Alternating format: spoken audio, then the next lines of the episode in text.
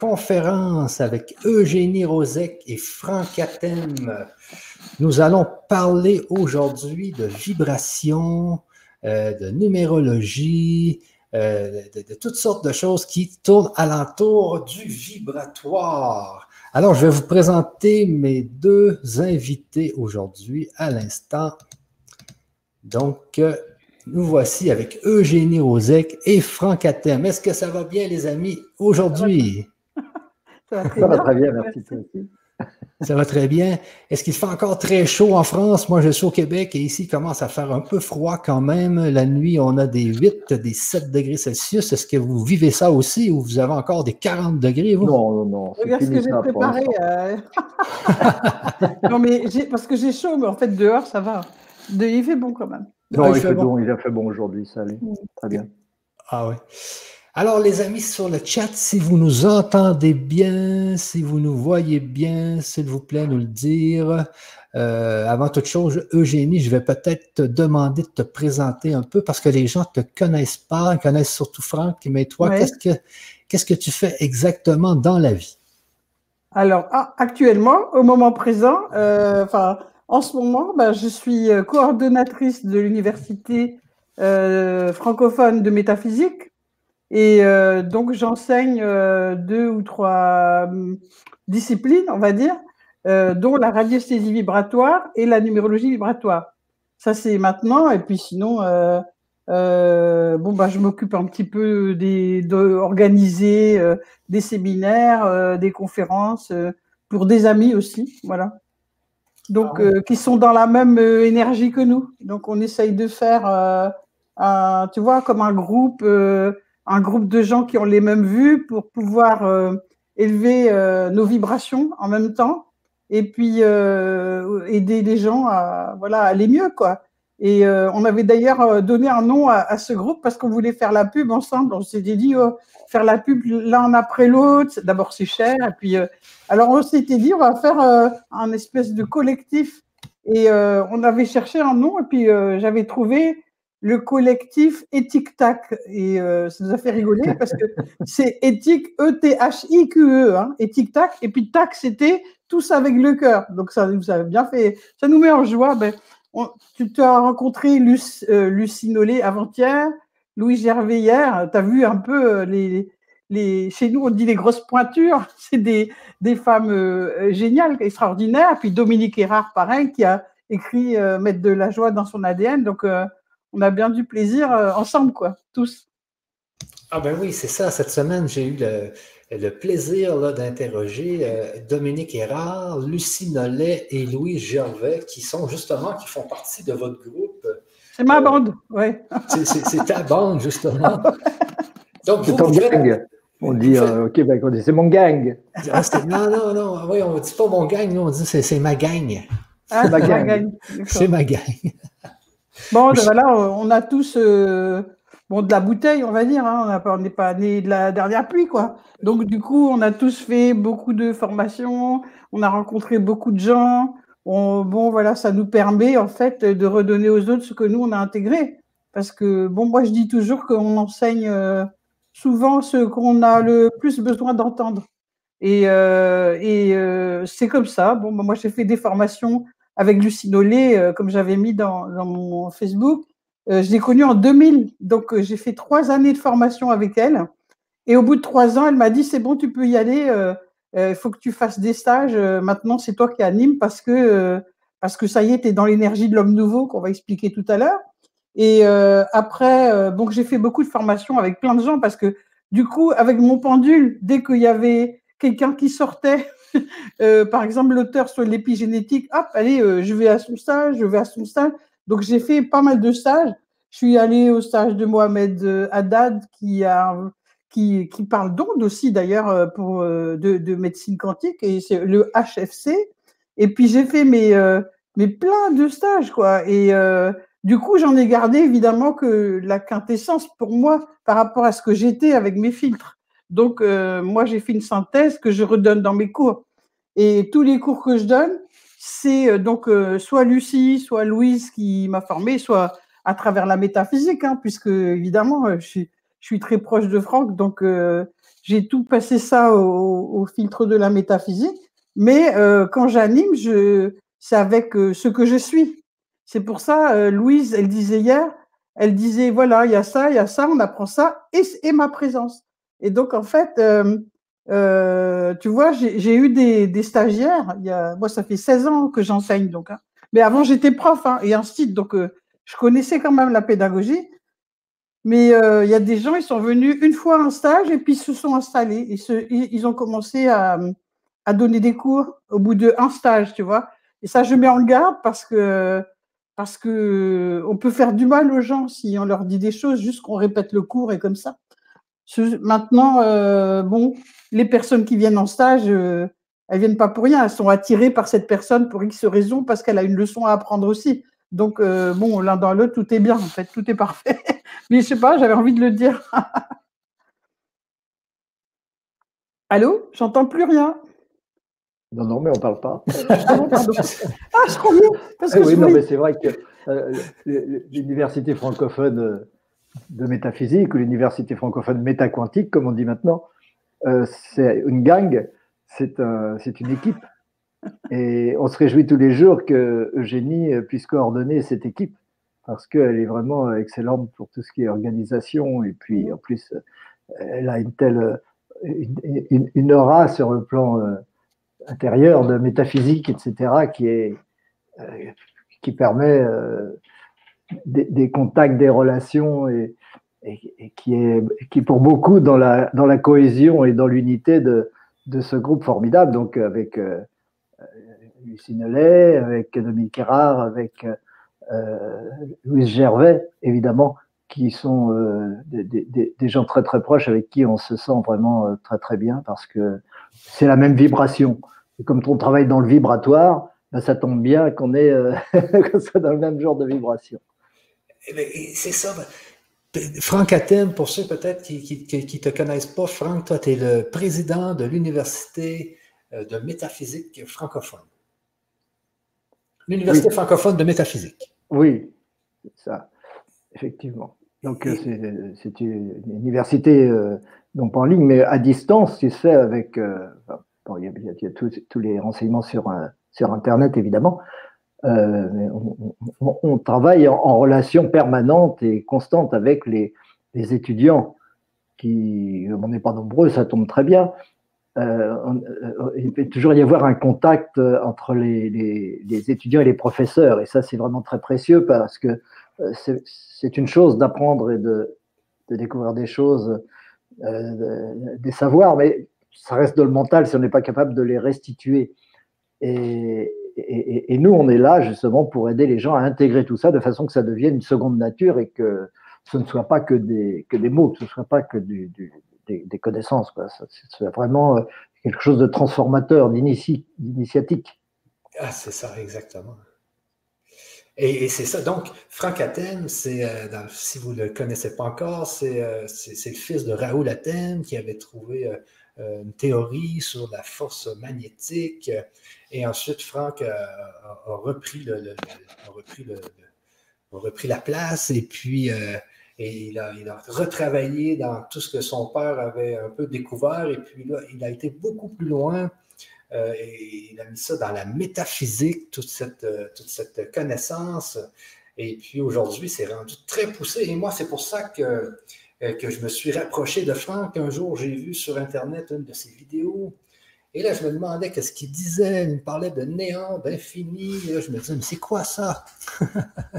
Et en fin de compte, j'ai fini par comprendre toute la puissance qu'il y avait en arrière de tout ça. Euh, donc, c'était très profond et, très, et tout était basé sur des certitudes. Et là, je me suis dit, enfin, voilà quelqu'un euh, qui dit les vraies choses.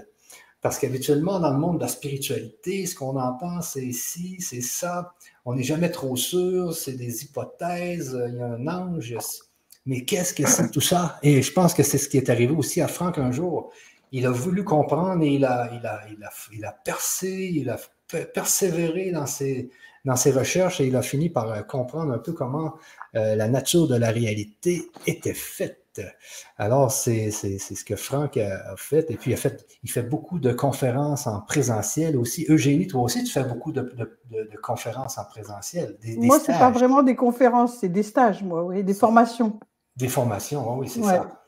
Ah, et puis, mais, Franck, mais Franck, lui, c'est plus des conférences dont il parle de, de, la, de la haute métaphysique. Euh, fait que oui, parce que tout, tout repose sur les causes. Euh, on peut faire beaucoup de pratiques spirituelles, beaucoup de, beaucoup de techniques euh, de développement personnel, et cetera, et, ou de la psychologie même, mais tant qu'on ne, tant qu'on ne connaît pas la nature réelle de l'esprit, de la conscience, eh bien, on, on, on ne sait pas exactement ce qu'on fait.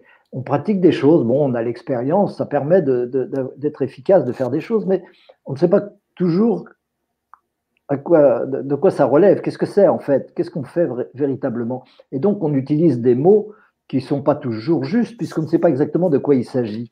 Parce qu'on utilise beaucoup des hypothèses. Et nous, notre but à l'Université francophone de métaquantique, c'est justement d'éviter toute hypothèse, de euh, fonder toutes ces techniques, parce qu'on en pratique des techniques, on utilise des techniques.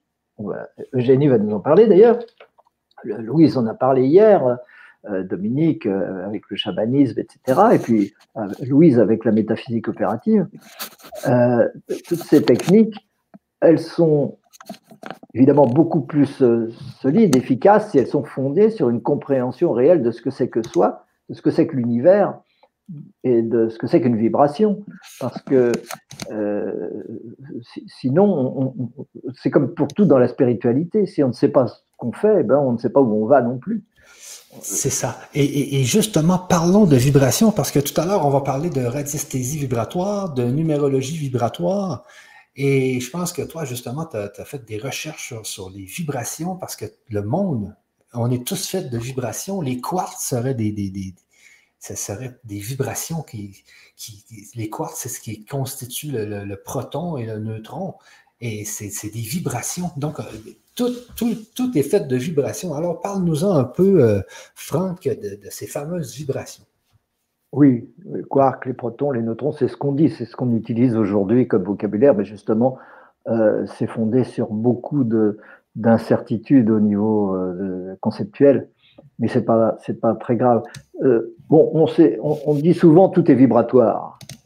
Tout le monde est un peu de cet avis, « tout est vibratoire », ok, mais on ne sait pas toujours ce que ça veut dire une vibration. Qu'est-ce qui vibre ? C'est quoi? Qu'est-ce que c'est que la, c'est la vibration de quoi? euh, En fait, pour comprendre pourquoi tout ça est vibratoire et, et donc pourquoi, et, et, au niveau physique, on ne peut pas le savoir puisqu'on ne sait pas ce que c'est qu'une particule, on ne sait pas comment ça fonctionne, on ne sait pas pourquoi ça, ça existe, pourquoi ça tourne, et cetera. Donc, on, on ne sait pas quelle est l'origine de tout ça. Donc, on ne peut pas savoir non plus euh, ce que c'est qu'une vibration, même si on constate. On sait que c'est vibratoire, ok, c'est vibratoire, mais c'est quoi qui vibre, c'est quoi euh, véritablement?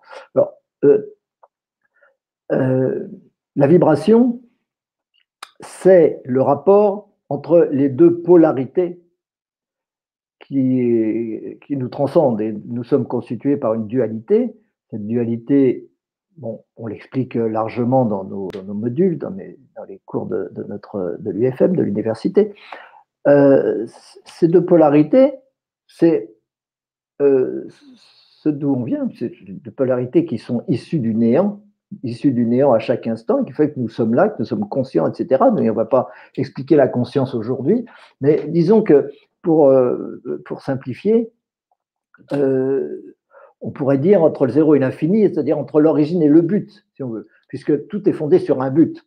Euh, c'est ce qui différencie la haute métaphysique de la physique. C'est que la physique est fondée sur le hasard, elle croit que les origines sont dans le passé, et cetera. Alors qu'en en haute métaphysique, pas du tout.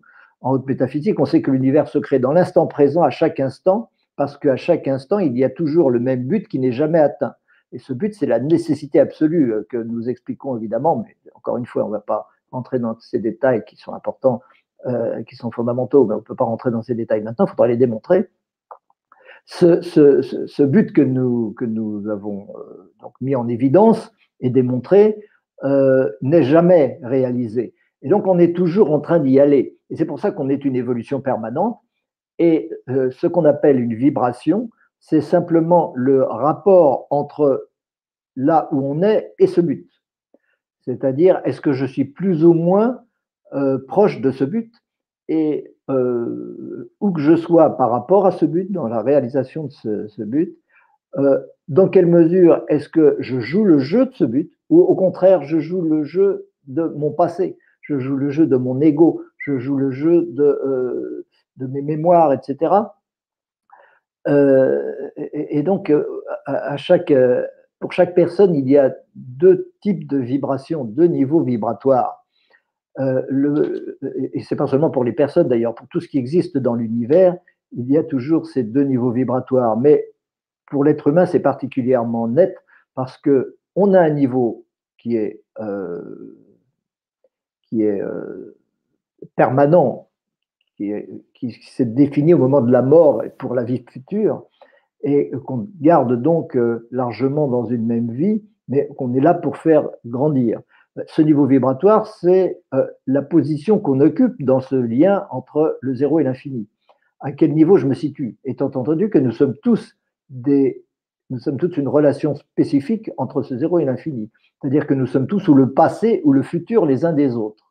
Ça, c'est très compliqué à comprendre en général, mais on le démontre et on l'explique. Et puis après, les gens s'y habituent et ils comprennent toute la fécondité de cette évidence. Nous sommes tous, et par rapport à tout ce qui nous entoure, ou le passé ou le futur. Euh, les particules atomiques sont notre passé, les animaux sont notre passé, les plantes sont notre passé, et les, gens qui nous, et les anges, les archanges sont notre futur, pour, pour simplifier. Et par, au, par rapport aux gens qu'on rencontre, il y a aussi... Euh, des, des, des, des niveaux vibratoires qui sont ou notre futur vibratoire ou notre passé vibratoire. Et, et, et ça, c'est extrêmement important, extrêmement délicat à saisir parce que pour le saisir, il faut avoir compris qu'on n'est pas séparé par de l'espace, mais par du temps. C'est le temps qui sépare les égaux les uns des autres et non pas l'espace. L'espace est une illusion et le temps, c'est la réalité de l'évolution. En fait, euh, oui. Le, le, donc, cette, cette, cette notion de vibration, elle, elle exprime que nous sommes tous un seul être, nous sommes tous le même être, mais ce même être a des niveaux différents, à ses étapes différentes de son évolution, n'est-ce pas? Plus ou moins euh, proche de ce but, même si ce but est infini et que, où qu'on soit, on est toujours au milieu, en quelque sorte. Mais bon, les uns par rapport aux autres, on est toujours plus ou moins proche de ce, de ce but. Et ça, c'est notre, notre dimension vibratoire permanente à l'échelle d'une existence et qui reste à peu près la même dans le cours d'une vie, mais qui peut changer quand même dans le cours d'une vie. Euh, ça, c'est important. Il y a très souvent des personnes qui ne changent pas de niveau vibratoire au cours de leur existence. Il y en a d'autres qui en changent beaucoup. Évidemment, notre vocation à tous, c'est d'en changer beaucoup. Et euh, la métaphysique opérative que nous pratiquons à l'U F M, c'est précisément d'aider les gens à changer beaucoup leur niveau vibratoire, à évoluer beaucoup vers ce but, et non pas à rester toute leur vie dans une stagnation de l'ego qui va, euh, où on va mourir à peu près au même niveau de conscience, au même niveau d'amour que lorsqu'on est né, euh, ce qui est toujours dommageable, puisque ça veut dire qu'on va encore reproduire, reproduire des incarnations à n'en plus finir, parce que euh, ces incarnations n'ont pas assez d'utilité. Euh, donc, le, toute, les, toute la métaphysique opérative, une fois qu'on a compris la haute métaphysique et, la, et comment tout ça fonctionne, ça consiste à mettre en pratique ça pour justement améliorer, accélérer les choses et profiter de, de la, cette bénédiction qu'est une incarnation pour aller le plus loin possible dans cette vie, le plus proche possible de, cette, de ce but, le, et s'élever en amour, c'est la même chose, puisque plus je me rapproche du but, plus ça veut dire que je suis élevé en amour, et l'élévation vibratoire, c'est l'accroissement du niveau d'amour. Bon, ça, c'est pour le niveau vibratoire dans sa première acception, c'est-à-dire quelque chose de général à l'échelle d'une évolution.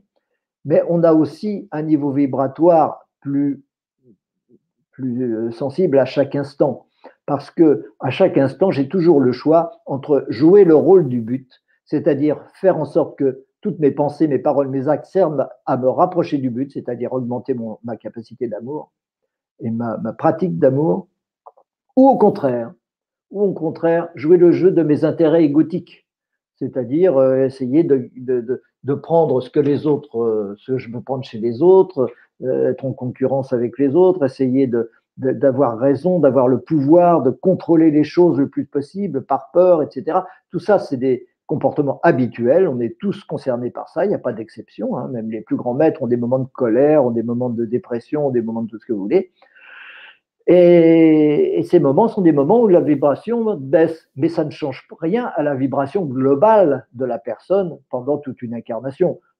Ça le change au bout d'un moment, si ça se reproduit trop, si on est tout le temps en train de choisir, de défendre l'ego par rapport, euh, par rapport à l'intérêt collectif, par rapport à l'humanité, par rapport à la planète, et cetera. Évidemment, à la longue, on va faire baisser son niveau vibratoire global. Mais euh, heureusement, ça, c'est euh, c'est beaucoup plus conjoncturel. C'est à chaque instant que je sais si j'aime ou si j'aime pas. Je sais si je suis dans la gratitude ou si je ne suis pas dans la gratitude.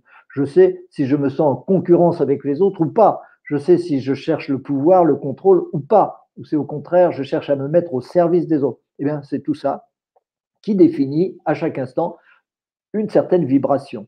Donc, c'est deux choses, deux aspects différents de ce qu'on appelle le vibratoire.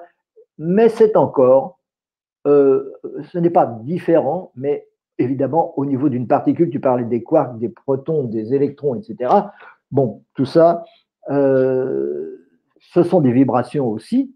Mais qu'est-ce que ça veut dire dans ce cas-là? C'est dans la première acception du terme vibratoire, c'est-à-dire qu'une particule atomique, en réalité, toutes les particules atomiques sont strictement les mêmes. Elles ne sont pas les mêmes en dimension, elles ne sont pas les mêmes en, en, en, en densité, elles ne sont pas les mêmes en aucune caractéristique physique identique, sauf que ce sont toutes des aimants avec deux polarités magnétiques, et ces deux polarités magnétiques ont une relation aux autres.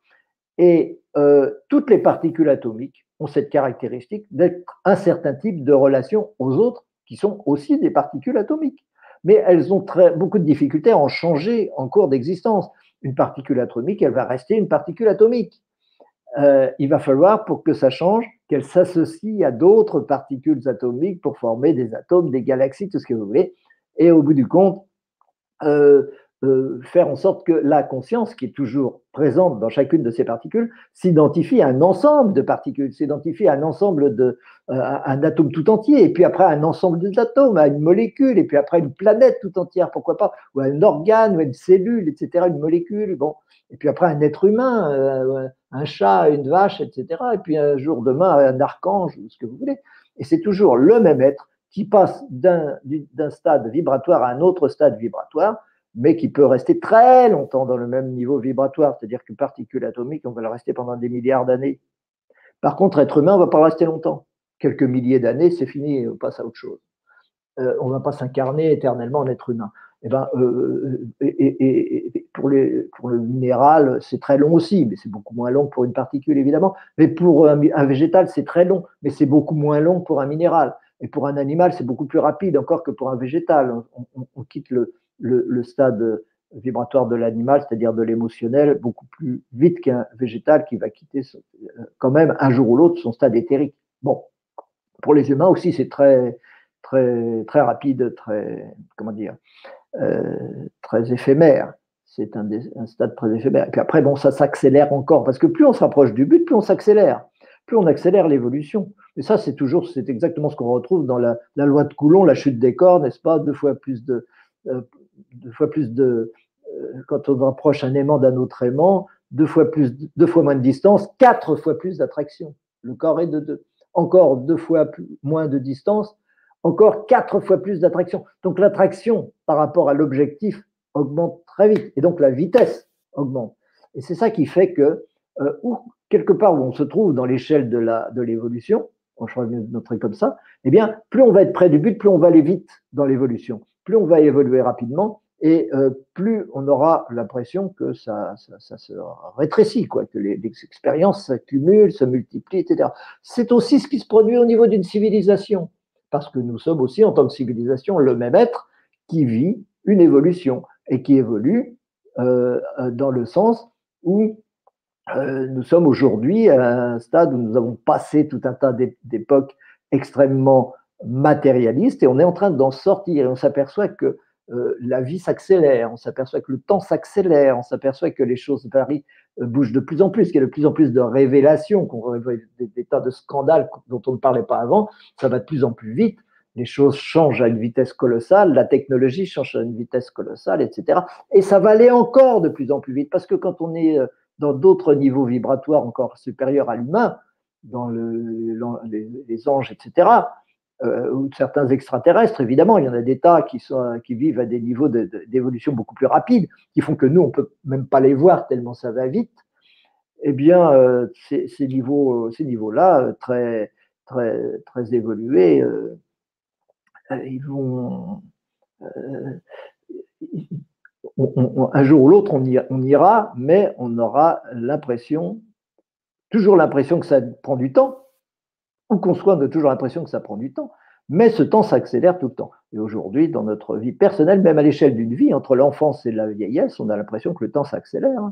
Pour un vieux, Le, le temps est beaucoup plus court que pour un jeune qui dit « Oh, qu'est-ce que c'est long, vivement que j'ai quarante ans, et cetera » Alors que quand on est vieux, on a l'impression que les, les années défilent à cent à l'heure. Ben, tout ça, c'est le même principe. C'est le même principe qui fait, selon le niveau vibratoire, on a une vitesse de l'énergie différente. La vitesse de l'énergie dont on parle avec Einstein, et cetera, de trois cent mille kilomètres à la seconde, ce n'est vrai que pour nous. Ce n'est vrai que pour une petite tranche de l'évolution. Ce sont les êtres humains qui vivent cette vitesse de l'évolution. Parce que la vitesse de l'énergie, c'est la vitesse de l'évolution. En fait, c'est la vitesse de l'amour, parce que la seule énergie qui fonctionne, qui soit active dans l'univers, c'est l'amour. L'autre pôle, c'est la conscience, mais la conscience, c'est une donnée de départ qui est toujours constante. Il n'y a aucune variation de conscience. Là, ce qui varie, c'est la capacité d'amour. Quand on dit on a changé de niveau de conscience, ça veut dire en fait on a changé de niveau d'amour. Mais, et donc, Euh, selon qu'on est un minéral, un végétal ou autre chose, on vit une, vi- on vit une vitesse de l'énergie totalement différente. Ce qui ne veut pas dire que nous, humains, nous allons voir en eux une vitesse de l'énergie différente. Non, non, non. Comme nous sommes des humains, nous ne sommes capables de voir que notre propre vibration, c'est-à-dire tout va être défini comme ayant trois cent mille kilomètres à la seconde, parce que ça, c'est la vibration de l'être humain. Voilà. J'ai été un peu long.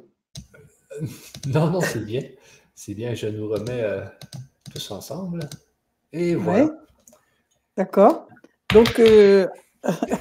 et c'est, vais... c'est ça. Là. Et j'ai, j'ai juste une petite question là, d'Annick ici, euh, qui est quand même assez intéressante. Là. Euh, je t'avais posé la question, Franck, à savoir pourquoi la vibration de la Terre augmentait en métaphysique, donc c'est que la Terre, et donc nous, on se rapproche de plus en plus du but. Est-ce que ça leur apporte cette fameuse vibration, parce qu'il y a beaucoup de gens qui parlent des unités bovies et que la Terre était en train de, d'augmenter en vibration. Oui, on dit que la Terre est en train d'ascensionner. Elle augmente en vibration. Elle est de plus en plus influencée par le cœur de la galaxie, par le noyau central de la galaxie. Et c'est normal parce que ce que nous voyons à l'extérieur est là pour nous attirer, est là pour nous influencer. Et nous, par exemple, on a le soleil. Le soleil, on le voit à l'extérieur. En réalité, c'est notre cœur. En réalité, c'est notre soi que nous voyons à l'extérieur parce que nous ne sommes pas encore capables de l'intégrer. Mais un jour, nous aurons intégré le soleil. Et à ce moment-là, on aura l'impression de tourner autour d'une autre étoile beaucoup plus importante, qui est aujourd'hui celle autour de laquelle le soleil tourne, et ainsi de suite. On, on, petit à petit, la conscience, c'est la conscience qui passe D'un, d'une image de soi, d'une connaissance de soi à une autre connaissance de soi. Ce n'est pas la conscience qui évolue, c'est la même conscience qui se croit différente. Et, lorsque, euh, et, et, le, et notre évolution consiste à se rapprocher en tant que terrien de la qualité vibratoire du cœur de notre galaxie, qui est beaucoup plus gros évidemment, et qui est euh, d'un niveau beaucoup plus élevé, une somme d'amour, une masse d'amour beaucoup plus importante. Et on y va. De toute façon, on y va. Ça prend des millions d'années. Ah, oui, oui, oui. Bon, euh, on pourrait en parler longtemps de tout ça, mais euh, ce qu'on voulait, nous, euh, c'était parler de, de, de, de, de, de, de résistance vibratoire. Donc, on voulait savoir, en savoir un peu plus sur les vibrations. Mais là, d'accord, Eugénie va nous parler justement de la radiesthésie vibratoire. C'est quoi exactement cette euh, technologie? Eh ben, justement, cette c'est, ou... c'est, oui, c'est pas une technologie, c'est une technique euh, qui utilise les couleurs. Et euh, donc, euh, c'est, euh, c'est une, une dame qui était channel au Québec, Madame Sergerie, qui avait euh, vu, euh, quand elle était en voyage astral, la Terre euh, en dessous, elle, comme ça, divisée en douze couleurs. Et elle a eu la signification des couleurs. Elle a téléchargé, comme tu dis. Donc, du coup, euh, elle a ensuite fait un cercle. Enfin, là, c'est euh, euh, Lucie Nolet qui avait suivi euh, les cours de Madame Sergerie, qui est, qui est décédée maintenant, qui a peaufiné beaucoup euh, ce langage de la Terre. Et euh, donc, ça permet, euh, avec certains protocoles que je vais vous montrer, euh, d'élever les vibrations. Et euh, tout à l'heure, euh, je, je voudrais parler quand même de ce que, par rapport à ce que disait Franck, ça m'a fait penser à quelque chose. C'est que, euh, je ne sais pas si vous avez vu le film Nos Solars ou euh, euh, Notre Demeure en français. Et donc, euh, c'est l'histoire d'un d'un homme qui, qui meurt et qui se retrouve dans un, dans, dans un hôpital céleste, dans un autre niveau vibratoire. Et euh, il y a quelques années, j'avais bien compris que, en fait, quand euh, dans, euh, dans la Bible, il y avait la phrase de Jésus qui disait « Il y a de nombreuses demeures dans la maison de mon Père euh, ». À l'époque, euh, moi, j'étais chez les bonnes sœurs, je ne comprenais pas trop, euh, ça ne voulait rien dire. Et en fait, de, depuis que j'ai fait tout ce travail, j'ai compris qu'il y a plein de niveaux vibratoires et que euh, quand on passe de l'autre côté, on arrive avec le niveau vibratoire qu'on avait sur Terre.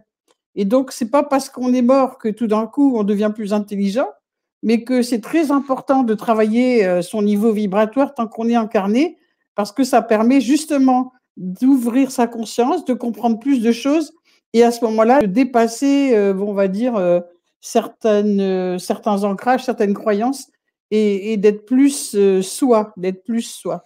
Voilà. Donc, euh, ces couleurs-là, quand elle, euh, elle les a eues, Madame Sergerie en, en channeling, évidemment, elle a eu la, elle a eu la signification. Donc, le jaune, comme vous avez dit, Lucie, elle avait vu le jaune, c'est euh, Euh, la joie. Donc, si quand je teste à, au pendule, euh, voilà, j'ai un beau pendule là, et donc si je teste euh, au pendule qui me manque du jaune, ça veut dire qu'il me manque de la joie. Et en me mettant la couleur dans les cellules, je vais augmenter ma joie parce que euh, le cerveau ne fait pas la différence entre euh, ce qu'il euh, ce qu'il voit en fait et puis ce qu'on ce qu'on visualise, ce qu'on lui met. Donc, si j'ai l'habitude de canaliser de du jaune dans mes cellules, euh, mes cellules vont penser que je suis en train de leur mettre de la joie. Donc, vous imaginez euh, ce que ça va faire. Alors, cette radiesthésie, en fait, vibratoire, dans mes cours, c'est pas un cours de pendule. En fait, évidemment, on va apprendre à faire euh, du pendule pour pouvoir avoir des réponses. Mais euh, l'apprentissage du pendule, il prend euh, vingt minutes. Hein. Alors, en plus, euh, si les gens euh, ont déjà fait du pendule, ça va encore plus vite. Mais euh, j'ai beaucoup de... J'ai beaucoup de débutants dans les cours parce que justement, la manière dont c'est enseigné, c'est très, très facile. Il y a des protocoles qui permettent d'ancrer euh, et vraiment de s'ancrer, euh, d'être connecté au, euh, au cosmos et à la Terre. Euh, moi, d'ailleurs, avant, quand une médium, un jour, m'avait dit oh, « Mais toi, tu pourras gagner ta croûte avec euh, le pendule. » Je dis bah, euh, « Alors là, euh, j'avais essayé un petit peu, mais… Euh, Euh, mon pendule, il disait toujours oui euh, quand je voulais que ça soit oui, et puis il disait, il disait non quand je voulais que ça soit non. Je me disais, mais c'est pas possible, euh, euh, je peux pas faire du pendule. Donc, avec ce protocole euh, d'ancrage, euh, c'est vrai que là, je peux vouloir quelque chose et mon pendule, ben, si c'est non, euh, si c'est pas bon pour la personne, il va me dire non. Même si moi, je pensais que c'était bon pour elle. Donc, ça, c'est vraiment génial. Alors, euh, donc... Euh, il y a un protocole, j'ai tellement de trucs à dire que ça se bouscule au portillon là. Donc euh, j'ai voulu euh, vous montrer un des protocoles euh, où on se met euh, de la couleur en ayant testé la couleur dont on a besoin. Donc je teste toujours deux couleurs pour une personne et ça tombe bien, j'ai, euh, je savais qu'il serait d'accord, Michel, euh, j'ai euh, euh, testé quelles étaient les couleurs qui manquaient à Michel. Donc voilà, ça se présente comme ça. Donc, harmonisation de Michel Morin, c'est un, en fait, c'est un cercle d'harmonisation. Il arrive. Et donc, euh, euh, bon voilà, il y a tout un protocole, il faut marquer des trucs ici, on teste la couleur, on en met une dedans, une dehors. Donc, le bonhomme, là, c'est toi, hein, Michel. Okay. Et euh, j'ai trouvé qu'il te manquait, parce que c'est les couleurs qui manquent, hein, qu'on trouve là, qu'il te manquait du rouge. Et or, je me rappelle que Lucie Nolet, l'autre jour, elle t'a dit que tu étais arrivée sur un rayon rouge.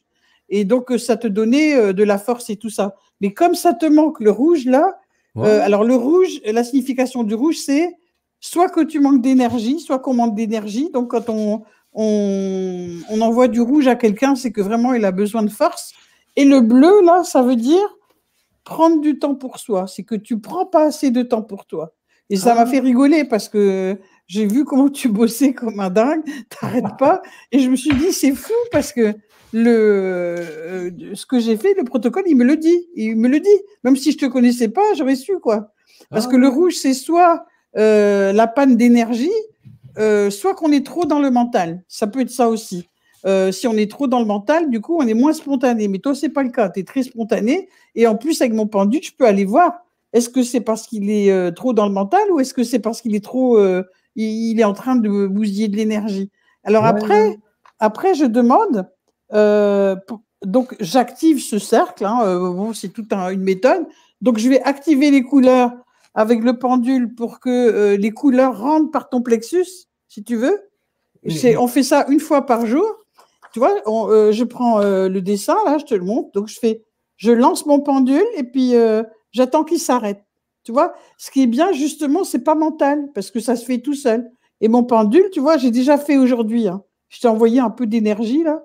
Tu vois, hop, il s'arrête. Donc, je le pose et je vais recommencer demain. Ah, et après, j'ai demandé avec mon pendule sur une abac. Une abac, c'est euh, c'est un dessin euh, où, euh, où euh, on marque… Attends. Une abac, c'est un truc comme ça, tu vois, euh, où on marque euh, jour, semaine, mois. Et ça m'a quand même dit qu'il fallait euh, que je t'active trois mois.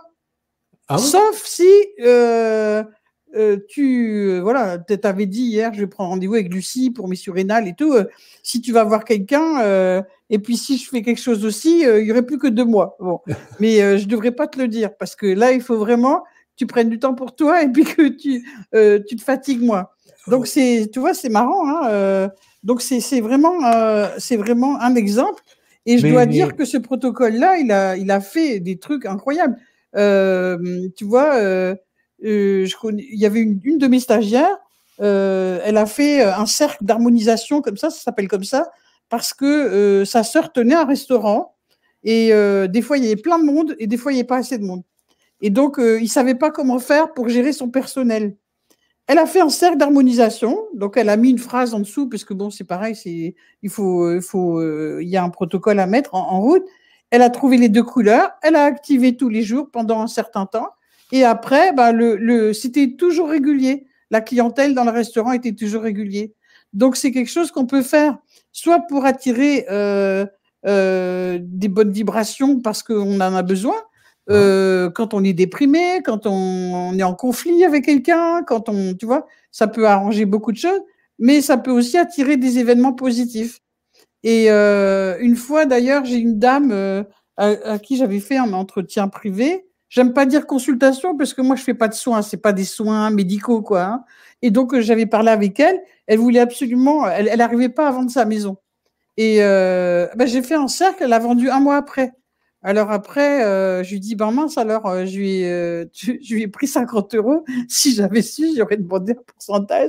Et après, elle me dit, oh ben du coup, ça a marché, euh, euh, j'ai un appartement à vendre aussi. Bon ben, je lui ai fait, elle a vendu son appartement dans le mois. Après, elle m'a dit, je vais venir faire les cours. Et puis, elle n'est jamais venue. Parce qu'en fait, c'est important pour moi. Moi, je veux pas, euh, c'est pour ça que je n'ai pas trop de monde en consultation. Parce qu'en fait, dans les stages, pour moi, c'est, euh, il faut que les gens deviennent autonomes. C'est, ma, c'est mon dada, ça. Rendre les gens autonomes euh, pour qu'ils soient au plus près de leur authenticité. Et donc, euh, c'est tellement simple. J'ai même eu euh, une jeune fille de, de treize ans. Bon, elle était douée, mais avec sa mère. Et puis, elle a mieux compris que sa mère. Euh, tout le monde peut comprendre. J'ai eu des élèves, ils avaient quatre-vingts ans. Hein, et c'est tellement simple. Euh, franchement, euh, et il ne faut pas sortir de Saint-Cyr pour apprendre euh, à faire ça. Hein. Alors ici, après, je me suis dit, tiens, je vais montrer un autre exemple. Alors euh, là, c'est, bon, c'est quelqu'un de ma famille. Hein. Et mais donc, juste, euh, juste, c'est un litige qu'elle a concernant l'achat que... de sa voiture. Est-ce que tu, tu m'entends, m'entends là? Est-ce que tu m'entends? C'est juste pour ça. Je veux juste savoir une chose. Oui. Est-ce que tu m'entends? Oui. Oui. Oui, c'est, c'est... parce que là, tu dis que tu as fait mon cercle. Mais, mais à partir de quoi? À partir de, de, mon, de, de, de ma numérologie? À partir de. Pas de du mon... tout. Non, non, j'ai pensé à toi. Oh, je me suis, je ah. me suis connectée en haut et en bas. Okay. Euh, et je me suis dit, bon, Michel, quels sont ces manques vibratoires? C'est comme ça qu'on ah. dit. Et c'est tout. Et je savais que tu serais d'accord. Hein, de oui, oui, oui, oui. Et euh, je me suis, surtout que tu m'avais donné ta date de naissance pour la numérologie. Et donc, du coup, j'ai demandé quels sont ces manques vibratoires. J'en cherche deux et je trouve, et dedans et dehors. Et ah. comme ça, après, après, je peux interpréter. Donc, c'est génial parce que pour des débutants, tu vois, euh, euh, il y a beaucoup de gens qui ont fait de la P N L, puis plein de stages et tout ça. Euh, ils ont l'habitude de faire de la méditation, de visualiser. C'est vrai que si je, si je sais quelle couleur il me manque, euh, je vais la, la canaliser, je vais en mettre dans ma cellule, en visualisation. Hein. Mais euh, d'abord, il faut que je sache quelle couleur il me manque. Et ouais. la couleur, la couleur, ça permet justement de ne pas euh, faire rentrer le mental en jeu. Puisque, euh, voilà, d'ailleurs, on peut très bien faire cette méthode-là sans connaître la signification des couleurs. C'est presque du mental de connaître la signification des oui, couleurs. Oui, oui. C'est intéressant, quoi. Hein. Et euh, donc, c'est pareil. Là, il y a quelqu'un de ma famille qui a eu un litige. Qui a un litige? Parce qu'elle a acheté une voiture. C'était sa première voiture. Elle venait juste d'avoir son permis. Elle achète une voiture, manque de peau. Au bout d'une semaine, l'embrayage ne marchait plus. C'était dur comme je ne sais pas quoi. Donc, évidemment, elle va voir la vendeuse. Ah ben non, euh, nous, euh, le contrôle technique était très bien et tout ça. Donc, il n'y a pas moyen, euh, voilà, lettre recommandée et tout, l'autre, elle ne veut rien entendre. Donc, ça va finir au tribunal. Mais du coup, je me suis dit, tiens, je vais lui faire un cercle. Donc, je lui, je lui fais un cercle et qu'est-ce que je trouve? euh, Je vous montre au plus près. Je trouve euh, un verre comme ça, le verre ombré. Ouais, ouais. Et le verre ombré, c'est euh, c'est la justice. C'est qu'on trouve que quelque chose n'est pas juste, tu vois? Et le rouge ici, dans ce cas-là, c'est le mental. Donc, euh, comme c'est pas juste, elle a payé sa voiture, elle a fait un prêt, et, et, et donc ça tourne, ça tourne dans son mental avec un petit vélo. Euh, ces couleurs-là vont harmoniser ça et faire en sorte qu'elle comprenne pourquoi elle a vécu ça. Parce qu'en en fait, il euh, n'y a, y a jamais de choses... Bon, c'est vrai que c'est dur à dire pour quelqu'un qui n'a pas fait euh, la métaphysique, mais euh, les choses sont toujours à leur place, elles ne sont jamais injustes. Si je vis telle ou telle situation, c'est que j'ai quelque chose à comprendre. Si je rencontre telle personne euh, qui, oui, ma fille ici m'a fait ça, que je vais regarder en moi, mais euh, attends, pourquoi elle m'a fait ça? Donc, on va chercher comme ça dans les mémoires. C'est comme ça qu'on travaille, hein, Lucie, Louise, moi, euh, on travaille, et Dominique. Donc, on sait très bien que euh, tout ce qui est dedans est dehors, et tout ce qui est dedans, dehors est dedans aussi.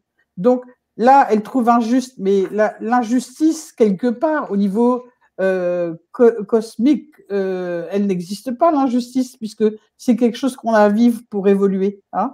Alors, euh, quand même, ça, ça va aider. Ça va aider, euh, ça va harmoniser, ça va calmer, et ça va faire venir un événement qui sera plus juste, tu vois?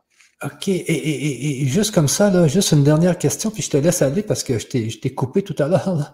Non, non, euh, c'est pas grave. Le, le fait que ça, que ça puisse aider la dame à vendre sa maison, est-ce que toi, tu as communiqué avec cette dame-là, tu lui as dit des couleurs et c'est ça qui a fait qu'elle a vendu sa maison ou c'est juste le fait non, que tu as fait le cercle? Oui, c'est parce que les couleurs, je les lui envoie dans ses cellules avec ma méthode. Ah! Et les méthodes, elles viennent. Alors, peut-être qu'elle ne vendait pas sa maison parce qu'elle était attachée. Euh, oui, euh, voilà, mon fils est né là-dedans, mon mari a fait le carrelage. Il y a plein de gens, ils n'arrivent pas à vendre leur maison, c'est pour des choses comme ça. Et donc, du coup, je vais trouver les couleurs qui vont la détacher, de, euh, qui vont détacher ses émotions euh, du fait qu'elle ne peut pas vendre sa maison. Alors, des fois, c'est quand même parce que y a, euh, on ne peut pas vendre une maison parce qu'il euh, y avait un habitant qui est décédé, puis il reste traîné par là. Bon, bah, ça, on fait autre chose, un autre protocole. Mais euh, là, non, non, je ne lui ai pas parlé. Elle ne savait même pas euh, quelle couleur je lui avais donnée. Donc, et euh, tu vois, et, et donc on peut faire euh, des couleurs. Ça, c'est une autre personne aussi. Euh, là, euh, voilà, c'est quelqu'un, ça ne ça se passe pas très bien à son travail. Pareil, j'ai trouvé le vert de l'injustice. Et puis le jaune, c'est ce, ce, un jaune ombré, comme elle disait Lucie l'autre jour, c'est un doré. Et le jaune ombré, c'est euh, anti-conflit. Donc, elle a des conflits déjà à son boulot. Ça va résoudre le conflit, ça va ouvrir la conscience, elle va comprendre pourquoi elle a un conflit. Donc, c'est vraiment un outil, euh, mais d'une simplicité extrême, mais de développement personnel extraordinaire. Tu vois? Et, oui, et là, c'est euh, bah, c'est moi, tiens. je me suis fait un cercle pour aujourd'hui, juste pour la journée, parce que là, tu vois, c'était deux mois, il faut l'activer pendant deux mois, l'autre un mois. Et moi, c'était pour la journée, je me suis fait un cercle pour que ça se passe bien. Et euh, j'ai trouvé euh, le violet, et en plus, je me suis habillée en violet, c'est euh, euh, la couleur qui amène à son essence, à l'authenticité. Donc, euh, tu vois, je, je l'ai trouvé parce que c'était pour m'aider à être complètement euh, au, au plus près de mon authenticité quand j'allais parler et toucher les gens, tu vois. Oui. Et puis l'autre, c'est euh, le... C'est un rouge ombré, c'est ça qu'on appelle un rouge ombré. Et ça, c'est euh, pour, euh, c'est pour euh, la générosité qu'on peut envoyer aux, aux gens, et cetera. Ou alors se dire aussi, ah ben je mérite de, tu vois, si j'étais un peu, euh, un peu fébrile de parler, euh, ben si je mérite, je mérite, euh, voilà, j'ai la, la valeur qu'il faut pour parler euh, et pour euh, donner mes conseils, tu vois. Donc à chaque fois. Euh, Euh, avec deux couleurs, on arrive presque à faire de la voyance. Un jour, j'ai fait un salon comme ça en Bretagne et euh, je voulais faire euh, l'info quoi pour mes stages, pour faire venir du monde. Et finalement, ça s'est terminé que euh, je donnais les deux manques vibratoires euh, à tout le monde et puis ils étaient ravis et moi, le manque vibratoire. Euh, et que... Alors, il y en a certains qui disent « Ah non, c'est pas possible. Ah non, c'est pas possible. » C'était en général ceux qui avaient un ego comme ça euh, parce qu'autrement… Moi, même, je connais personne, je connais pas la personne euh, au téléphone. Je fais euh, un entretien par téléphone. Quand je parle, on me dit toujours, ah, mais c'est ça, c'est ça, comment vous savez, euh, vous êtes médium et tout. Ben non, on n'a pas besoin d'être médium pour, euh, pour apprendre ça, quoi. Tu vois? Alors, il euh, n'y a pas que ça, il hein, n'y a pas que, y a pas que faire des, ces protocoles-là. C'est quand même une grande partie euh, de cette technique. Il y a autre chose aussi, c'est... Euh, Évidemment, le stage, il dure une journée, hein, c'est tout. Et au bout d'une journée, on est capable, euh, euh, c'est tellement, c'est intense, c'est vrai, mais en même temps, euh, c'est très riche. Et euh, ça a été euh, expérimenté, hein, ça fait quand même… Euh, moi, ça fait seize ans que je les donne et Lucie Nolet, elle avait commencé avant moi. Et donc, je peux tester sur des listes. Euh, c'est très utile. Par exemple, euh, quand j'ai déménagé, quand j'ai déménagé, je ne savais pas chez quel dentiste aller. Donc, euh, bon, ça, je crois que les autres radiesthésistes, les autres radiesthésies le font aussi. Et j'ai regardé euh, dans l'annuaire tous les dentistes qu'il y avait. Et euh, parce que ici, euh, sur ce cercle-là, ça s'appelle le langage vibratoire de la Terre, on mesure sur trois cent soixante degrés. Donc, euh, quand j'ai demandé euh, à combien de degrés, voilà, on parle comme ça, à combien de degrés je vais voir ce dentiste, quatre-vingt-dix degrés, à combien de degrés je vais voir ce dentiste, quatre-vingts, cent quatre-vingts degrés, et cetera. Et puis, euh, je suis allée, j'ai pris rendez-vous chez le dentiste qui, où j'avais le plus de degrés. Alors, pas, pour toutes les décisions que vous allez prendre, euh, si vous avez un doute, évidemment, parce que quand même, cette radiesthésie-là, elle connecte, à, à, elle connecte aussi à notre sixième sens, à notre intuition. Elle nous permet vraiment... Euh, de, de plonger de plus en plus dans, dans notre intuition ou alors à l'intuition de descendre. Mais euh, quand on ne sait pas, eh ben, on peut demander. Euh, y a des choses, euh, y a des choses où, pour moi, c'est quasiment indispensable. Euh, justement, si je veux acheter une voiture, je vais tester au pendule. Euh, est-ce que je prends cette voiture ou est-ce que je prends celle-là ou est-ce que je prends celle-là? Pour un boulot, euh, quelqu'un qui cherche du travail, euh, si on veut déménager… Euh, Euh, pour des études, que, quelles sont les études qui vont me convenir le mieux. Voilà, moi, des fois, euh, je fais même pour m'habiller. Voilà, là, là j'ai testé au pendule, bah, c'était cette tunique qu'il fallait que je mette. Alors, ça peut faire rigoler, mais euh, je trouve que c'est bien utile euh, dans la vie quotidienne. Et ça ne s'arrête pas là, parce que pour la santé, euh, on peut euh, aller tester aussi, quand on a, on n'est pas bien, ça permet vraiment euh, de se prendre en, en, en main et de se prendre en charge. Euh, si j'ai un problème euh, de santé, je peux aller demander avant d'aller voir le médecin déjà, hein, parce que ça n'empêche pas euh, d'aller voir le corps médical. Euh, moi, euh, par exemple, euh, je peux tester « Ah, j'ai mal ici, j'ai mal là. Est-ce que c'est l'estomac? Est-ce que c'est le foie? Est-ce que c'est la vésicule biliaire ?» Donc, j'ai toute une liste et ça va me dire quel est, euh, qu'est-ce qui est en rela- avec quel organe ce, ce malaise est, est, est en relation. Et après, je peux aller, euh, même, je, je peux même commencer par le système. par exemple, système circulatoire. Après, je peux aller voir si les artères, c'est les veines, c'est quoi. Euh, et donc, euh, petit à petit, on peut aller, on peut aller voir ce que c'est.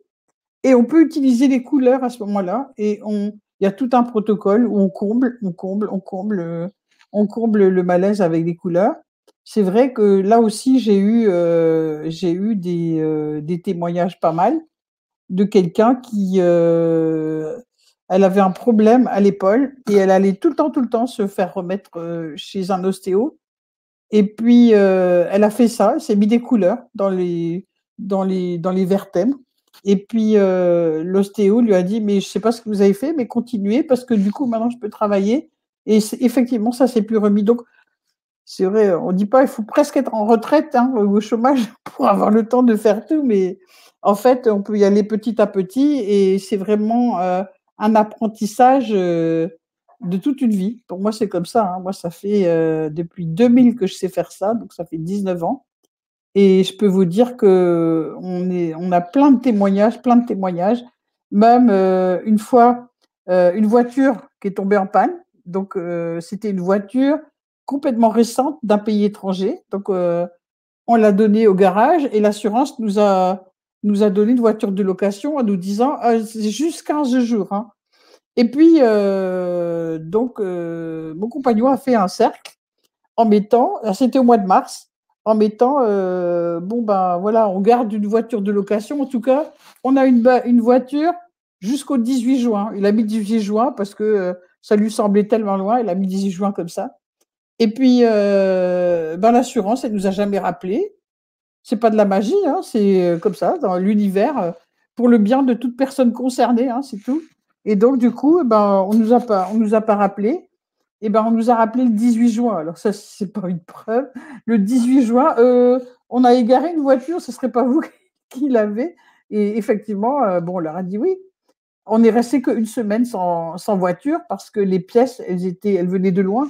Donc, euh, euh, c'est pour ça qu'ils nous avaient fait tellement attendre. Donc, euh, là, je n'ai pas accès au chat, donc je ne sais pas du tout si vous avez des questions. Euh, c'est sûr que je ne vais pas chercher les manques vibratoires de chacun parce que, euh, voilà, ça serait un peu long. Et euh, maintenant, euh, je ne sais pas ce qu'il veut, Michel, mais euh, peut-être… Je, attends un peu. Donc, je suis là. Euh, oui. oui, justement, il y a des, euh, il y a des questions là, sur, le, sur ce que tu dis là. Euh, oui. Euh, quand tu parles de degré, Eugénie, est-ce que ça correspond à une fréquence? Alors, non. Là, le cercle, ben, un cercle, ça fait trois cent soixante degrés. Hein. Voilà. Donc, le jaune, ça va de zéro à trente degrés. Le doré va jusqu'à soixante. Et donc, moi, au pendule, quand je pose une question... Euh, qu'est-ce que j'ai posé aujourd'hui euh, euh, Par exemple, à combien de degrés je pars en voyage à tel endroit euh, je, je dois partir. Hein. À combien de degrés euh, je dois partir le premier? Et tu vois, est-ce que je, vous voyez, mon pendule, il va de travers. Mais ça, il faut que j'apprenne aux gens. Hein. Je ne peux pas dire, euh, là, euh, je ne vais pas faire un cours d'une journée. Là. Et ouais. Donc là, ça me dit trois cents. Alors, à combien de degrés je dois partir le deux? Euh, et là, tu vois, mon pendule, il monte et va sur le trois cent soixante. Pour moi, le trois cent soixante, c'est un oui. Okay. Ça veut dire que je peux partir le deux octobre, euh, là où je veux aller, euh, parce que ça m'a dit trois cent soixante. Ok, oui, oui, oui. oui. Tu vois, il y a Lucie, dans un de ses, de ses articles, elle expliquait qu'elle avait eu envie de partir euh, en Italie, euh, je crois, bon, on va dire le mois d'avril. Donc, elle pose la question à son pendule. Tu vois, je, je vous montre comme ça. Euh, à combien de degrés ça, ça teste, on peut dire ça comme ça, que je parte en Italie au mois d'avril. Bon, tu vois, mon pendule, tout, tout seul, il va par là. Hein. Euh, ça paraît compliqué, mais ça le fait tout seul euh, quand, quand on y est. Hein. Et donc, ça lui dit deux cent soixante-dix degrés. Alors, elle dit, euh, ah bon, alors en mai, et ça lui dit trois cents. Et puis, elle monte. Et en fait, à, à trois cent soixante degrés, c'est le mois de juillet. Donc, elle sait que pour elle, pour son bien complet, il faut qu'elle parte au mois de juillet et pas au mois d'avril parce que sinon, il y aura des trucs qui n'iront pas. Tu vois? Ça oui, permet oui. de faire des choix comme ça. OK, oui, oui, oui. C'est bien ça. Et je me demande justement comment, comment, ce, comment ça peut faire que ça, ça fonctionne. Peut-être qu'on pourrait le demander, le demander à Franck qu'est-ce qui fait que ça, ça, ça, ça a vraiment un fonctionnement qui, qui, qui, qui fonctionne? On va demander ça à Franck, voir. Franck, est-ce que tu es là? Oui. Que, ah, attends un peu, je vais, je vais mettre ton... Je vais mettre ton... L'intuition. C'est vrai. Euh, oui, ça, c'est un, un très bon exemple de, de métaphysique opérative. La, la, la métaphysique opérative, ça consiste à mettre en pratique la métaphysique. Et, et la métaphysique, ce n'est pas quelque chose qui doit rester théorique. Donc, ça s'applique ça se, ça, et ça fonctionne. Parce que, on a, j'ai dit en deux mots euh, ce que c'était que le vibratoire. Eh bien, cette euh, euh, méthode-là, elle permet d'agir vibratoirement. C'est pour ça que c'est opératif. Elle agit vibratoirement parce que, on, bon, c'est, pour moi, c'est la technique la plus simple et la plus efficace qui soit. C'est vraiment mieux que la radionique, c'est, c'est, c'est moderne, c'est simple, c'est, et cetera. Et, et, et, et ça marche très, très bien. Et bon, il existe des tas, il y a des dizaines, des centaines de techniques différentes, mais celle-là, elle est particulièrement intéressante parce qu'elle est simple. Moi, j'aime ce qui est simple. Et elle utilise les couleurs, donc, parce que les couleurs, c'est la façon la plus facile d'utiliser les longueurs d'onde. C'est, on pourrait utiliser des sons, on pourrait utiliser des odeurs, on pourrait utiliser tout ce qu'on veut. Ça marcherait aussi, mais les couleurs, c'est ce qu'il y a de plus facile. Et avec le pendule, c'est particulièrement efficace aussi, c'est la, c'est la façon la plus, la plus facile pour tout le monde, je veux dire. Pas, il y a des techniques qui sont, qui sont plus difficiles pour les uns que pour les autres, mais l'anesthésie, c'est accessible à tout le monde. Avec la, la, la méthode que, que enseigne Eugénie, c'est vraiment euh, très, très, très, très simple. Alors, pourquoi est-ce que cette... Euh, Euh, cette euh, technique permet de marcher. D'abord, elle marche sur le plan de son efficacité parce que la longueur d'onde est effectivement adressée à la personne, même à distance, même au bout du monde. Et pourquoi elle est adressée à la personne directement? Parce que c'est celle sur laquelle on se branche, c'est-à-dire c'est celle sur laquelle, à laquelle on pense. Et quand on y pense, on devient cette personne. Et euh, les, les, les, euh, ça, ça, il n'y a pas de distance en réalité, il n'y a pas d'espace. Je disais tout à l'heure le, avec le vibratoire, on sait qu'il n'y a pas de distance, il n'y a pas d'espace entre les êtres. Ouais. C'est, c'est, tout est à l'intérieur de la conscience, tout est à l'intérieur de notre conscience. Tous les êtres sont dans la conscience et on a donc accès à tout cela, il suffit de se brancher dessus pour y être en quelque sorte. C'est une question d'entraînement. C'est comme ça qu'il y a des gens qui sont capables, par la pensée, de se retrouver sur une planète ou sur une autre, n'est-ce pas ? Et, et de découvrir des choses qu'ils, ne, qu'ils n'auraient pas pu connaître ailleurs. Donc, on, on peut se brancher sur une personne précise, parce qu'on la connaît, parce qu'on l'aime, parce qu'on a son nom, et cetera. Même si on ne l'a jamais rencontré, on peut le faire aussi. Il suffit de savoir qui c'est. Il y a même des gens comme Dominique Errard qui, qui était avec nous il y a, il y a deux jours. Euh, il n'y a même pas besoin de lui dire le nom, n'est-ce pas? On lui dit euh, ben, je connais quelqu'un qui, il dit ça y est, je sais qui c'est, voilà, c'est un tel, c'est et cetera. Enfin, ça, c'est des gens exceptionnels, euh, et donc ça facilite beaucoup le travail. Mais euh, cette technique-là de, de radiesthésie vibratoire, elle est vraiment accessible à tout le monde, c'est ça qui est génial, tout le monde peut le faire. Alors, on va se brancher sur une personne, et donc, lorsqu'on va émettre une couleur, c'est la couleur que la personne va recevoir. Elle va la recevoir, elle va la recevoir parce que tout est dans l'esprit. Il n'y a pas de différence. Je, je, je, dans mon esprit, il y a la personne et puis il y a la couleur. Et les deux se superposent, et les deux se, se, se mêlent. Et étant donné qu'avec le pendule, on a réussi à savoir très facilement et très rapidement quelle est la longueur d'onde qui lui manque à un moment donné, mais là, on parle évidemment du euh, niveau vibratoire dans le deuxième sens de ce que je parlais tout à l'heure, c'est-à-dire au moment conjoncturel, au moment... Euh, Euh, maintenant, euh, j'ai, j'ai, j'ai, j'ai des problèmes comme toi, par exemple, tu es un peu surmené, par, tu, tu travailles beaucoup, et cetera. Oh. Tu as besoin de rouge. OK, euh, c'est maintenant que tu as besoin de rouge. Euh, qu'est-ce que ça veut dire avoir besoin de rouge? Ça veut dire que euh, si tu continues de, de, de, d'user ton rouge, de, de, de, de, de perdre ton carburant au niveau du rouge, eh ben, tu vas pouvoir, tu vas t'éloigner du but au lieu de t'en rapprocher. Parce ah. que le but... c'est d'avoir toutes les couleurs à cent pour cent. C'est ce que disait Lucie hier. Lucie, elle te disait hier, on est fait pour être toutes les couleurs à cent pour cent tout le temps. Mais c'est totalement impossible. Et donc, on est toujours un petit peu ceci, un petit peu cela. mais on, on, on circule, on varie, parce qu'il y a des émotions, il y a des choses, des, des stress, et cetera. Et donc, il y a, à un moment donné, on a plus besoin de telles vibrations pour monter que de telles autres. Si, si je te donne du bleu aujourd'hui, ça ne te servira à rien. Ça ne te servira à rien parce que tu es déjà dans le bleu, tu es déjà dans le cœur, tu es déjà dans l'amour, tu es déjà dans la, dans la compassion, et cetera. Et donc, euh, ça ne te ferait aucun mal, mais ça ne t'apporterait rien parce que ce n'est pas ça qui va te rapprocher du but davantage. C'est par contre, au niveau physique, retrouver euh, de, de, de, du rouge. D'utiliser trop. Voilà. Ah, oui, oui, oui. C'est, la, c'est ça qui fait que la, la, la longueur d'onde est efficace. À partir du moment où on a confiance dans le fait qu'on a compris que euh, tout est dans l'esprit, que lorsque je suis branché sur toi, tu es là, même si tu es euh, au Québec et qu'il y a l'Atlantique entre nous, tu es là quand même. Et lorsque je te dis quelque chose, tu le ressens comme si j'étais à côté de toi. Ça ne change absolument rien. C'est la même chose. On, on, on, on est un à partir du moment où on est en relation. Et ben, cette relation, je lui donne du rouge, je lui donne de, des choses dont tu as besoin, ou une autre, on va lui donner du vert ombré parce qu'elle elle a l'impression que quelque chose est injuste, et ainsi de suite. Et, et, et, ah. et dans, la, dans l'esprit, c'est comme ça. C'est reçu, c'est forcément reçu. Ça ne peut pas ne pas être reçu. C'est ce qui permet aussi, d'ailleurs, à d'autres personnes de faire de la magie noire. Évidemment, ah, la magie noire, ça fonctionne. Mais avec les couleurs, on ne peut pas faire de magie noire. Non. On ne peut pas faire de magie noire parce que si on envoie une couleur, euh, si elle ne sert à rien, elle ne changera rien, elle n'apportera rien. Donc on peut que, ou donner la couleur qui sert à quelque chose ou ne rien faire. C'est un peu comme l'homéopathie. C'est un peu comme l'homéopathie. S'il n'y a pas un, un produit homéopathique ne servira à rien si ce n'est pas celui dont tu as besoin. Il ne sera pas néfaste. Mmh. C'est, une, c'est une méthode très sûre. Euh, l'autre point que, de ta question, il faut quand même que je parle, c'est pourquoi le pendule est efficace. Pourquoi avec le pendule, on peut trouver des réponses.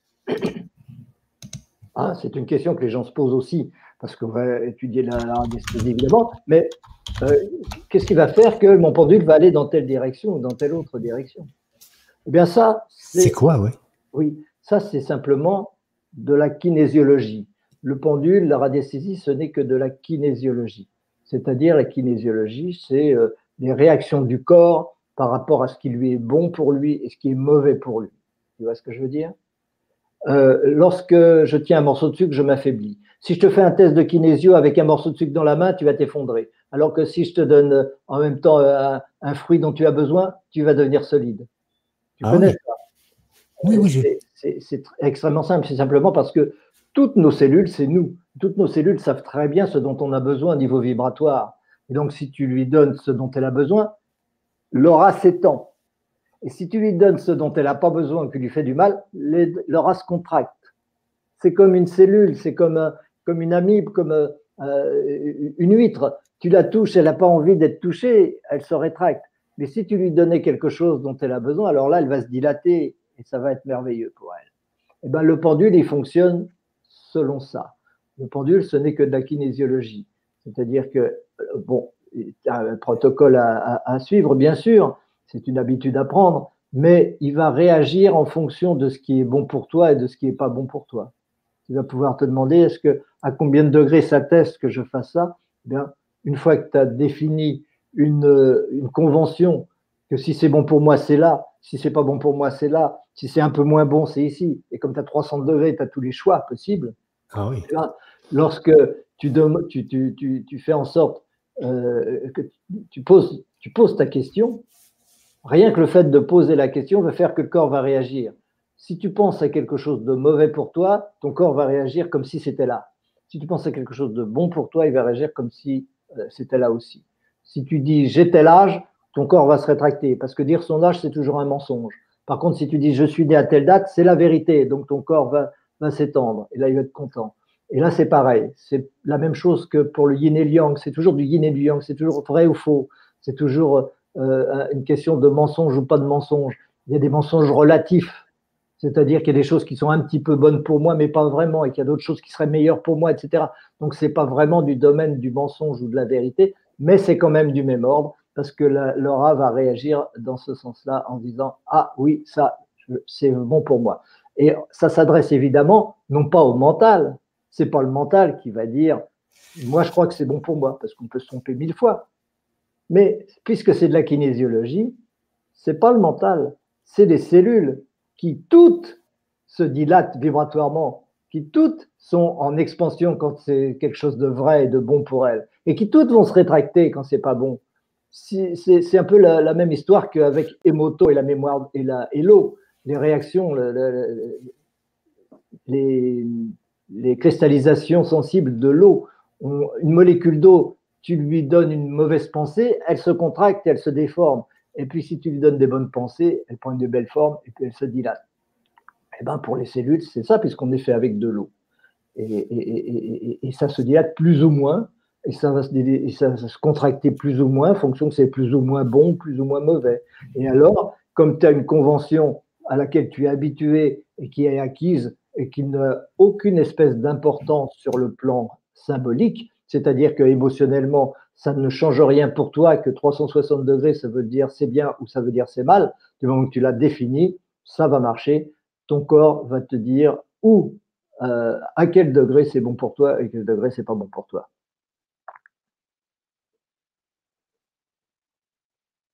Ah, bon. Ça. Et, et ce que je voyais tout à l'heure aussi avec euh, ce que Eugénie a dit, puis que tu as redit, Franck, c'est que le fait qu'elle a un pendule, ça l'annule le mental. C'est ça, Eugénie, que tu disais là. Ah, à condition d'avoir fait un protocole d'ancrage. Okay. C'est-à-dire que tu fais un protocole où euh, vraiment, il faut que tu sois connecté euh, en haut, au soleil central, connecté euh, au centre de la Terre et connecté à, à ton corps, en fait, à tes cellules aussi.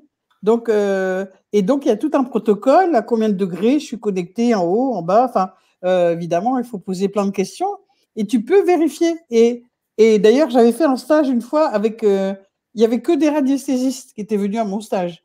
C'était un groupe, voilà, ils travaillaient dimanche, ils allaient nettoyer un lac. Hein, et euh, le leader un peu de, de ce groupe-là m'avait dit « Oh là là, ta méthode, elle est bonne, j'aimerais bien amener mon groupe. » Et euh, c'était… Euh, euh, d'abord, lui, il est arrivé en retard, alors que c'était un, un radiesthésiste confirmé.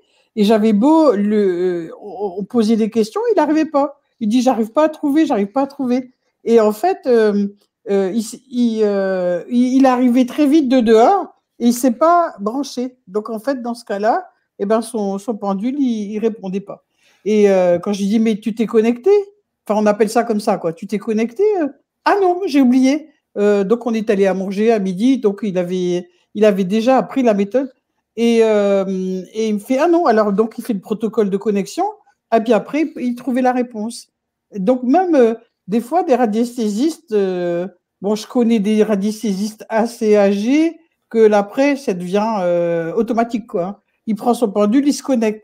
Mais quand on démarre, on a ce protocole-là et c'est très, très, très rassurant parce que, comme je te le disais tout à l'heure, euh, moi, je voulais pas faire de pendule parce que j'avais pas confiance en moi. Je me disais, mais non, je vais dire n'importe quoi. Et, et dans mes cours, c'est beaucoup ça. Les gens qui, qui n'ont pas fait de pendule parce qu'ils ont peur. Euh, ils, ont, euh, ils ont peur de ne pas dire la vérité. Alors que là, ça annule tout. Cette, euh, ça permet de déposer le mental. Il y a des gens, c'est arrivé, qui ne peuvent pas, qui euh, qui n'y arrivent pas. Euh, mais il y en a très, très peu. Hein. Tout le monde est sorti de mes cours en sachant faire euh, parce qu'ils n'arrivent pas à lâcher le mental. Donc, ils réfléchissent. Mais non, ce n'est pas comme ça. Euh, quand je leur donne des pro euh, comment on fait le dessin des bonhommes, là, ils changent le bonhomme, ils mettent des cheveux, tu vois, les gens qui veulent aussi en même temps inventer des trucs, mais c'est très rare. Euh, en, en seize ans, il y a très très peu de gens qui sont sortis euh, sans savoir faire. Par contre, après, il faut travailler, quoi. Après, il faut s'exercer. Euh, c'est sûr que tu vas par un cours et puis tu laisses tomber. Si tu n'en fais plus, tu sais pas. Donc, euh, c'est sûr qu'il faut s'exercer, en faire un petit peu, euh, voilà, euh, un petit peu toutes les semaines, quoi, tu vois. Ouais. Mais de, tout, de toute façon, quand tu fais ce cours-là, euh, c'est tellement passionnant.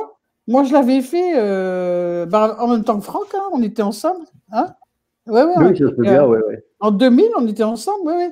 Et puis, on faisait des cercles, on, faisait, on avait un copain, c'était incroyable. On n'arrêtait pas, quoi, euh, euh, parce qu'on peut faire euh, cinq six cercles différents pour des, pour, des, euh, pour des motifs différents et pour des personnes différentes. Donc, euh, tu vois, moi, j'ai eu beaucoup de thérapeutes dans mes cours qui, euh, qui s'en sont servis pour améliorer leur spécialité. Ou des ostéos, ou des qui voulaient aller voir en détail euh, de, sur, euh, sur des dessins anatomiques qu'est-ce que c'était vraiment, et tu trouves quoi, tu vois. Oui, oui, oui, oui, ah, oui, oui. Ah, c'est très bien tout ça. Et on peut aussi, euh, euh, par exemple, tester les fleurs de bac, comme tu as fait euh, Lucie l'autre jour. Tu peux tester euh, euh, qu'est-ce que ton cœur ne supporte pas. Moi, j'étais sidérée quand j'ai fait euh, cet exercice-là. Euh, j'ai appris avec mon pendule que euh, mon corps ne supportait pas le riz complet, même bio. Et, et effectivement, je n'aimais pas trop le riz. Et puis, euh, à combien de degrés euh, mon corps, euh, donc, euh, euh, comment on digère le riz? Ah, mais non, alors pas du tout, tu vois. Donc, est-ce que je supporte le gluten? Est-ce que, bon, voilà. On, on, mais alors, c'est infini après, les questions qu'on peut poser. Alors, euh, après, j'ai un autre niveau beaucoup plus... Euh, beaucoup plus approfondie, où on peut travailler un peu en radionique si on veut, mais c'est une semi-radionique euh, sur le corps mental, le corps, euh, tu vois, le corps euh, émotionnel, comment l'harmoniser. Bon, ça va. Après, ça va beaucoup plus loin, quoi.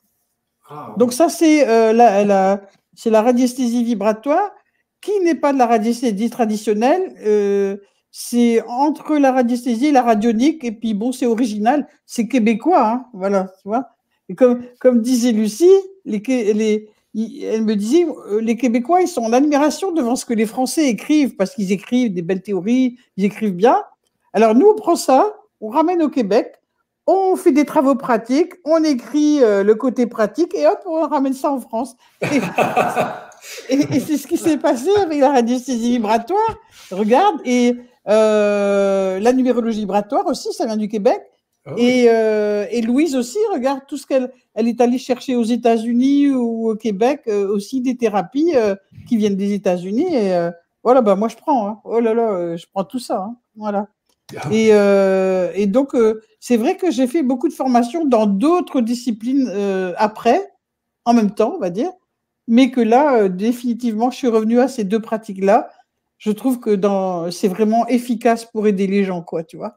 Et là, c'est ça. Il faudrait parler justement de numérologie vibratoire. Oui.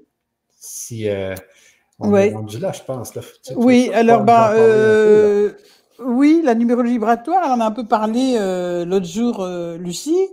Euh, donc, euh, c'est aussi euh, une trouvaille québécoise, mais c'est drôlement bien parce que, euh, tu vois, là, j'ai fait euh, ton thème. C'est pour toi. Euh, j'ai fait ton thème et... Euh, j'ai regardé un peu tout ça, et en fait, euh, Lucie, t'avais déjà dit que t'étais un, comme ressource.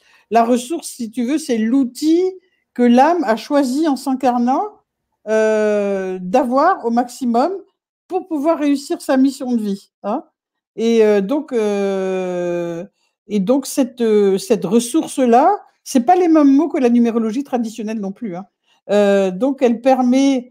Euh, d'aller vers sa réalisation que l'on trouve en, en, en comptant toutes les voyelles, euh, plus autre chose, donc c'est différent. Et donc, on trouve le contexte et l'apprentissage aussi dans lequel euh, on doit euh, mettre en place euh, sa mission de vie. Alors, euh, donc, euh, là, je regardais euh, la numérologie de Michel.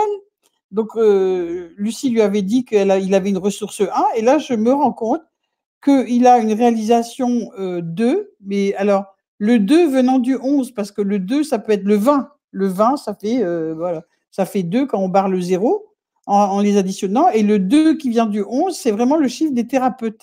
C'est le chiffre des gens euh, qui peuvent rentrer dans la mémoire cellulaire des autres. Donc, il a vraiment, euh, euh, Michel, a un, un, un, un bon potentiel, on va dire. Et euh, surtout que sa numérologie dit qu'il doit, son contexte aussi, ça doit être un deux. Alors, euh, ah oui. T'as entendu Michel ou pas? Et, oui, oui, j'ai, j'ai déjà, ah, oui, j'ai déjà fait un peu de, de, de j'avais fait mon thème dans un stage. Ouais. Est-ce que tu as trouvé le deux avec, euh, avec mon nom puis mon prénom? euh, Ton prénom et ton nom, mais normalement, il faut tous les prénoms, mais toi, t'en as qu'un.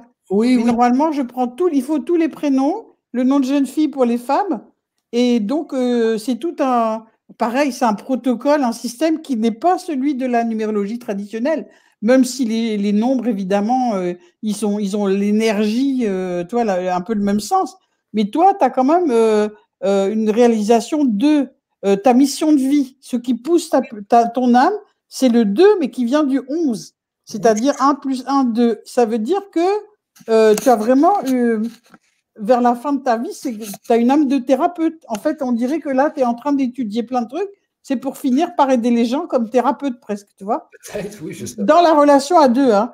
Mais, euh, et dans un contexte deux, parce que tu vois, euh, ta réalisation, c'est vraiment ta mission de vie, et ton contexte, c'est euh, euh, dans quoi tu vas mettre aussi tes apprentissages. Et toi, c'est assez incroyable parce que tu es vraiment plein dedans, parce que tu as un contexte deux aussi, mais tu as un apprentissage trois. C'est la communication, c'est le positivisme, c'est mettre la joie, c'est euh, c'est euh, la connaissance, c'est l'intuition, tout ça. Et puis, je te vois bien, hein, quand tu dis euh, « je télécharge », bon, bah, je vois bien que, que tu es en train de… de voilà, là, ça descend. Hein. Et euh, ce qui m'a intéressé aussi, c'était de regarder… Euh, alors… Euh, c'est une numérologie qui permet de voir les nœuds karmiques. Ah. Alors, qu'est-ce que c'est un nœud karmique? C'est quand tu n'as aucune voyelle, euh, aucune voyelle euh, ni du un, ni du deux, ni du trois, par exemple. Le un, c'est euh, A, J et S. Le deux, c'est B, K ou T. Toi, tu n'as aucun B, tu n'as aucun K, tu n'as aucun T dans ton nom. Donc, tu as un zéro en deux. C'est ce qu'on appelle un, un nœud karmique. Et euh, donc, tu as zéro en deux, ouais, c'est ça. Et euh, ça aussi, c'est très spécial, ça permet d'aller euh, dans les mémoires. Et tu as un zéro en sept aussi, mais bon, je ne vais pas tout expliquer, puis je ne vais pas dire qui tu es vraiment devant tout le monde, mais euh, tu n'as aucun chiffre qui fait sept non plus. Et euh, ce qui est intéressant, c'est que euh, quand j'ai quelqu'un à qui je fais le thème de numérologie, je peux, d'après les zéros, je peux voir qu'est-ce qu'il est en train de vivre et, et pourquoi. Qu'est-ce qu'il y a eu dans ses vies antérieures ou qu'est-ce qu'il y a eu euh, dans sa généalogie, dans sa lignée. Et avec euh, donc moi maintenant je fais un petit mélange. Quand je trouve des nœuds karmiques, je vais avec mon pendule voir à quelle hauteur de la lignée ça s'est produit le premier traumatisme, tu vois. Je vais voir euh, est-ce que ça vient du grand-père, du père, du grand-père, euh, troisième niveau, l'arrière-grand-père et tout. Et donc on peut voir euh, d'où vient le traumatisme. Et après, ben, on a des solutions. Hein. On envoie des couleurs. Ou on, euh, voilà, il y a, y a des solutions. Donc ça, c'est quand même aussi très intéressant quand on, on connaît les deux, tu vois. Voilà. Ouais, ouais, ouais. Alors, donc, il y a les nœuds karmiques qu'on peut, euh, qu'on peut trouver. Euh, quand on fait des comparaisons de thèmes, on peut aussi euh, régler quand même pas mal de conflits. Euh, j'ai une dame qui était venue me voir parce que euh, elle me dit « Je fais que me disputer avec ma fille euh, ». Euh, elle veut jamais ranger sa chambre, c'est le bordel et tout. Donc, je regardais un peu les deux thèmes. Et la maman, elle avait un quatre, qui est le chiffre de la gestion, l'organisation, la méthode. Elle avait un quatre énorme. Donc, quand, quand c'est euh, quand c'est trop, quoi, quand, c'est, euh, quand ça dépasse la, la, la moyenne, ça veut dire qu'on peut être un peu, euh, tu vois, un peu carré, obtus, euh, un peu trop, euh, comment on va dire ? Euh, maniaque, quoi, tu vois. Oui, oui, oui, un peu trop dans son calque, là. Voilà, et, et sa fille, elle avait zéro. Elle avait un nœud karmique, comme quoi, c'était pas la peine, elle avait aucune méthode, elle savait pas faire et tout. Donc, j'ai dit, bah, c'est normal euh, que vous vous accrochiez là-dessus. Et je lui ai dit, bah, il faut lui montrer. Vous montrer, tiens, voilà, telle étagère, on range là, là, c'est les t-shirts, là, c'est les pantalons, mais vous faites avec elle. Parce que le quatre, c'est les mains aussi, tu vois, c'est... Euh, Ah ben, euh, elle m'a rappelé après, elle m'a dit que c'était vraiment euh, génial, euh, que voilà, toutes les deux, elles avaient compris, elles s'étaient arrangées. Donc, tu vois, moi, je, je, ça fait longtemps que je fais ça, donc euh, je ne peux pas te donner tous les témoignages, mais euh, c'est formidable parce que euh, ça permet euh, de se connaître soi-même. Et comme il disait, Franck, l'autre jour, si tu te connais toi-même, hop, hein, la connaissance de soi fait qu'après, ça ouvre et tu, tu connais les autres. Après, tu, tu ne peux être que dans euh, enfin, la compassion, quoi. Euh, si l'autre, euh, si tu es relié avec l'autre qui est toi, bah, ça nous amène euh, vers toutes les valeurs christiques. D'ailleurs, euh, euh, tu vois, ces, ces, deux, ces, deux, euh, ces deux disciplines, là, moi, c'est vers là que ça m'amène. C'est qu'on travaille euh, la générosité, la sincérité. Euh, tu vois, on travaille toutes ces valeurs christiques, là. Et, et ouais. qu'est-ce, qu'est-ce qui fait qu'on, est, qu'on élève ces vibrations? C'est de se rapprocher de, de cette énergie christique, mais se, se rapprocher de soi, en fait, d'être soi. d'être soi. Alors, j'ai, ah oui, il y avait une histoire géniale que racontait un Québécois, c'était, euh, euh, comment il s'appelait ? Bernard Quentin, Bernard Quentin. Moi, bon, il m'avait sidéré, il avait fait une conférence, il n'est plus là, euh, sa femme est toujours là, et sa femme, elle est membre de la, l'université, euh, lui, on l'a, on l'a gardé aussi comme membre, c'était un, un homme extraordinaire. Et puis, il avait raconté qu'il était allé dans une réserve une fois, euh, une réserve indienne, et puis, donc, il voulait acheter des petits objets euh, aux gars qui, qui faisaient de la sculpture. Et puis, il voit un, un Indien, il avait fait des ours, et mais les ours, ils étaient mais magnifiques, vivants, euh, Euh, vraiment chouette, quoi. Et puis, il dit à, il dit à l'Indien, il fait, mais, mais comment t'as fait ça ? Je sais pas faire l'accent québécois, mais ça devait valoir le coup. Mais comment que t'as fait ça, toi ? On dirait qu'il est vivant, euh, cet ours. Et puis, euh, l'Indien lui répond, bah, c'est facile, j'ai enlevé tout ce qui n'était pas l'ours.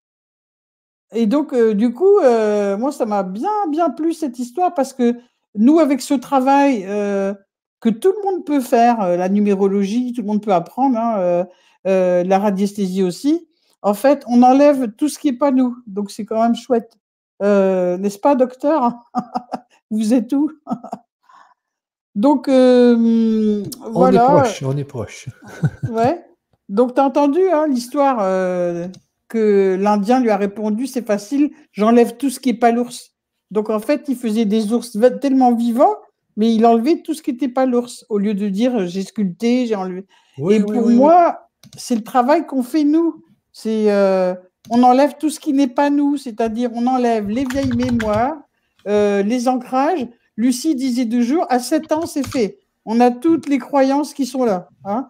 Euh, on a nos modèles euh, parentaux, on a ce qu'on nous a dit à l'école, euh, toutes les injonctions et tout ça. Il faut faire ci, il faut faire ça. C'est comme ci, c'est comme ça. Et donc après, après l'âge de... Tu as tout, t'as tout intégré à sept ans. Et après, ben... Euh, à vingt ans, euh, voilà, tu vis un truc euh, et qui, qui, qui tu, t'as, tu te rappelles plus, mais ça vient de quelque chose que tu as que tu as engrangé euh, avant tes sept ans. Et euh, toutes et ces techniques maintenant qui arrivent, euh, qui arrivent, eh ben c'est ça, hein, c'est pour euh, nous-mêmes et, les, et nous-mêmes quoi, être au plus près de notre essence et, euh, et vraiment euh, ça marche quand je vois. Euh, Tout ce qu'il y a sur Internet, maintenant, les propositions euh, d'enseignement, de stage et tout ça, chacun va vers, euh, vers là où, euh, bah, où il sent, quoi, là, vers là où il est attiré. Mais c'est formidable, on vit une époque formidable, là. Même si ça paraît dur dehors. Euh, tu vois, l'Amazonie dont on parlait euh, dernièrement, moi, j'avais euh, lu le témoignage de quelqu'un qui avait fait une N D E et... Euh, qui était acariâtre, euh, il, il, il, il râlait sur tout le monde parce que oui, euh, ils, ils font des cochonneries partout sur la terre, euh, euh, ils font du mal à la terre et tout, puis finalement, euh, le gars, bah, il s'est fait un cancer de l'estomac, donc euh, euh, ça n'allait pas du tout, donc il y a une, une infirmière qui venait le garder, puis un soir, il lui dit « Ah non, non, non, euh, vous venez pas cette nuit, je sens que je vais mourir. » Donc euh, l'infirmière, elle n'y va pas, le, le lendemain matin, elle se pointe dans la chambre, effectivement, il était gris, le gars. Et euh, donc, elle, elle laisse tomber une larme dessus en disant oh, là, il est mort et tout, quand même. Hein. Tu vois quelqu'un de mort. Et le gars, il a senti la larme et il s'est réveillé. Alors qu'il était froid. Hein.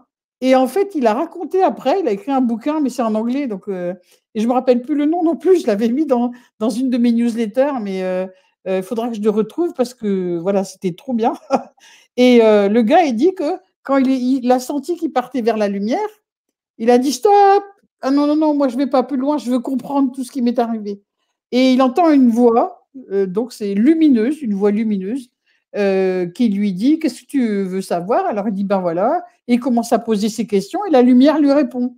Et lui dit, et l'Amazonie, pourquoi c'est, c'est comme ça ? Euh, y a la déforestation, euh, les industries et tout. Et la voix lui répond, eh ben, c'est euh, le moyen qu'a trouvé la conscience pour euh, que les gens soient solidaires et défendent. et défendre la terre.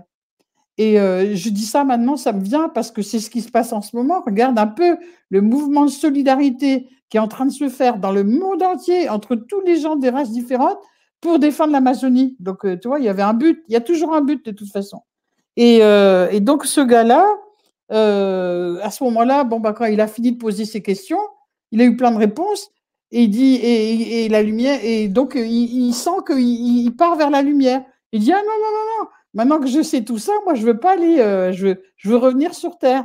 Et là, quand l'infirmière, elle lui a mis une, la larme, euh, quand, quand sa larme est tombée sur lui, en fait, il, était, euh, il est revenu dans son corps. Moi, je trouve ça, si c'est pas un miracle, ça, enfin, on dit que c'est un miracle, mais euh, tu vois ce que je veux dire. Euh, quand on étudie la métaphysique de Franck, c'est bien que, euh, tu vois, euh, le corps, il est où? Il est dans la conscience, hein, parce qu'il n'était plus là, hein, puis tout d'un coup, hop, la conscience qui revient dedans. Enfin, j'avais envie de dire ça parce que ça rejoint tout, en fait, tu vois. Ça rejoint tout. Moi, j'aime bien les petites histoires. Non, mais c'est tout le temps le fun, les, les, les histoires, c'est toujours très le fun. Mais ce que je voulais savoir maintenant, puisqu'on a parlé de numérologie euh, vibratoire, euh, pourquoi, Franck, pourquoi qu'une date de naissance pourrait en dire autant? Est-ce qu'en en métaphysique, est-ce que, est-ce qu'on peut l'expliquer, ça? Notre date de naissance, c'est une façon comme une autre de lire ce que nous sommes. On prendrait le, le nom et avec les lettres, c'est pareil. On regarderait les lignes de la main, ce serait pareil. On prendrait un cheveu et on l'analyserait, c'est pareil. On trouverait tout, tout dans tout. Il n'y a rien qui soit un hasard. Et tout est connecté, tout est, tout est dans tout. Tu prends une particule atomique, tu as l'univers tout entier. Alors après, c'est une question de savoir lire, savoir exploiter ça, de savoir... Et il y a des techniques qui ont été développées et pas d'autres. On a développé la, la, cette, cette lecture des nombres avec, les, avec le, le nom, avec la date de naissance, avec tout un tas de choses qui peuvent euh, être personnelles. Comme c'est personnel, il n'y a pas plusieurs Michel Morin qui sont nés ce jour-là, à cet endroit-là, et cetera. Donc euh, l'ensemble de ces symboles-là te sont propres. À partir du moment où ils te sont propres, on peut en avoir une lecture. Parce que, évidemment, tout va être écrit dedans. Tout ton passé, tout ton futur, il est contenu dans ces quelques symboles qui te sont, qui te sont propres. Pour une autre personne, ce sera d'autres symboles, d'autres nombres, d'autres lettres, et cetera. Ou d'autres lignes de la main. Et à nouveau, on pourra lire absolument toute la personne là-dedans. Mais c'est normal. Euh, c'est... c'est... Euh, on dit tout est dans tout, mais c'est une évidence. Si on, si on analyse un grain de sable, on va pouvoir comprendre tout l'univers. Il n'y a pas besoin de tout son passé, tout son avenir est inscrit dedans. Il n'y a pas un seul élément dans l'univers qui soit identique à un autre d'abord, qui ne soit pas spécifique et qui ne contienne pas la totalité des causes et des buts qui ont permis qu'il existe. Parce que tu n'es pas un hasard, tu es là parce qu'il y a eu tout ce qui avant toi a été possible, et il y a tout ce qui n'est pas encore là, tout ce qui est potentiel, et l'ensemble des deux définissent la jonction là où tu es. Et c'est vrai pour n'importe quel niveau vibratoire. Chacun d'entre nous est aussi un niveau vibratoire, hein, c'est la même chose. Chacun de nous est une spécificité, est, un, est une, une personne, on pourrait dire, on pourrait dire une âme, on pourrait dire plein de choses. C'est pareil, euh, partout où tu prends un élément, il contient tout ce qui a permis d'arriver jusque-là et il contient aussi en potentiel tout ce qui n'est pas encore arrivé lorsqu'on en est là. Euh, toujours parce que tout être, quel qu'il soit, est toujours euh, le, le, le passé ou le futur de ceux qui le précèdent, de ceux qui le suivent. Euh, nous sommes tous séparés par du temps, nous ne sommes absolument pas séparés par de l'espace. Il y en a qui disent c'est quantique. Effectivement, la physique quantique a démontré qu'une particule est connectée à une autre. On fait, il se passe une chose sur cette particule, il se passe la même chose sur l'autre. Alors on se dit tout ce qui est intriqué comme ça, c'est du quantique, c'est du quantique. Oui, bon, on peut, on peut l'appeler comme ça. Il n'empêche que depuis la nuit des temps, on sait que tout est connecté. Ok, je reviens, euh, je reviens les amis. Euh, j'ai mes lunettes moi aussi. Euh... C'est contagieux, hein, attention. Je peux dire un truc, là? Quoi? Je peux dire quelque chose? Oui, oui, je te laisse. Vas-y, Eugénie. Vas non, non, vas deux, une seconde. Reste non, là. Non, mais, mais vas-y. Euh, c'est qu'avant de démarrer, j'ai une liste, par exemple, des maîtres, euh, des maîtres, les énergies des maîtres et de leur quintessence. J'ai une liste. Donc, je fais ça aussi avant mes stages. J'ai demandé quelle était, quelle, était les, euh, quelle énergie de quel maître était là avec nous, euh, là, pendant cette conférence. Ah oui. Et donc, euh, euh, je, je voulais te le dire, j'avais oublié tout à l'heure. C'est Hirame Kumara, ou Kurama, non, Hirame Kumara. Et alors, c'est quoi? Ça veut dire quoi? Il introduit à la connexion galactique et au sens profond de la présence de l'être sur Terre. C'est beau, ah. hein ouais, ah. ouais. C'est lui qui était là avec nous. Euh, bon, alors, donc, ça, il y a quelque chose qui s'est passé forcément dans ton, ce qu'on a dit, ou Franck, ou moi, ou toi, euh, qui a touché des gens euh, dans, qui écoutent, quoi, tu vois. Okay. Et il y a autre chose que je voulais te dire tout à l'heure, euh, c'est que euh, j'ai regardé euh, aussi, bien sûr, euh, ton année personnelle. Là, tu étais en année trois. Et donc, euh, c'est intéressant, tu vas voir, parce que c'est une année de créativité pour développer davantage l'expression de soi, de ses émotions. Voilà, tu commences à récolter ce que tu as semé, les fruits commencent à apparaître. Et tu rentres en année quatre, là. Tu vas rentrer en année quatre parce que tu es, euh, tu es né en février et ouais. ça commence deux ou trois mois avant l'énergie de l'année quatre. Tu vas rentrer en année quatre bientôt. Et donc, euh, tu as déjà un grand quatre, c'est bien parce que c'est la méthode, l'organisation quand même, euh, tu vois, c'est pour faire tout ce que tu fais, il en faut.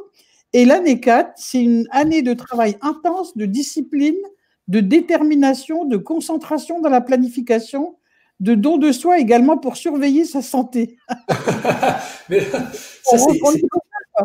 Et c'est une année de responsabilité, de travail, c'est le moment parfait pour mettre son corps en forme aussi. Okay. Tu vois, c'est pour tout mettre en état, quoi. Et euh, donc ça, j'ai trouvé que ça te correspondait pas mal. Et alors, tes défis de fin de vie et tes buts de fin de vie, c'est intéressant. Euh, tes défis de, enfin, de fin de vie, de maintenant jusqu'à la fin de ta vie, c'est le six. Et le six, quand il est en début de vie, c'est la famille, si tu veux. Hein. C'est euh, euh, avoir un foyer harmonieux. Hein.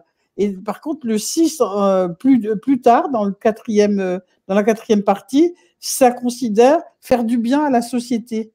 Ah. Et, euh, et, et le but de ça, c'est pour... Euh, le but, c'est le un.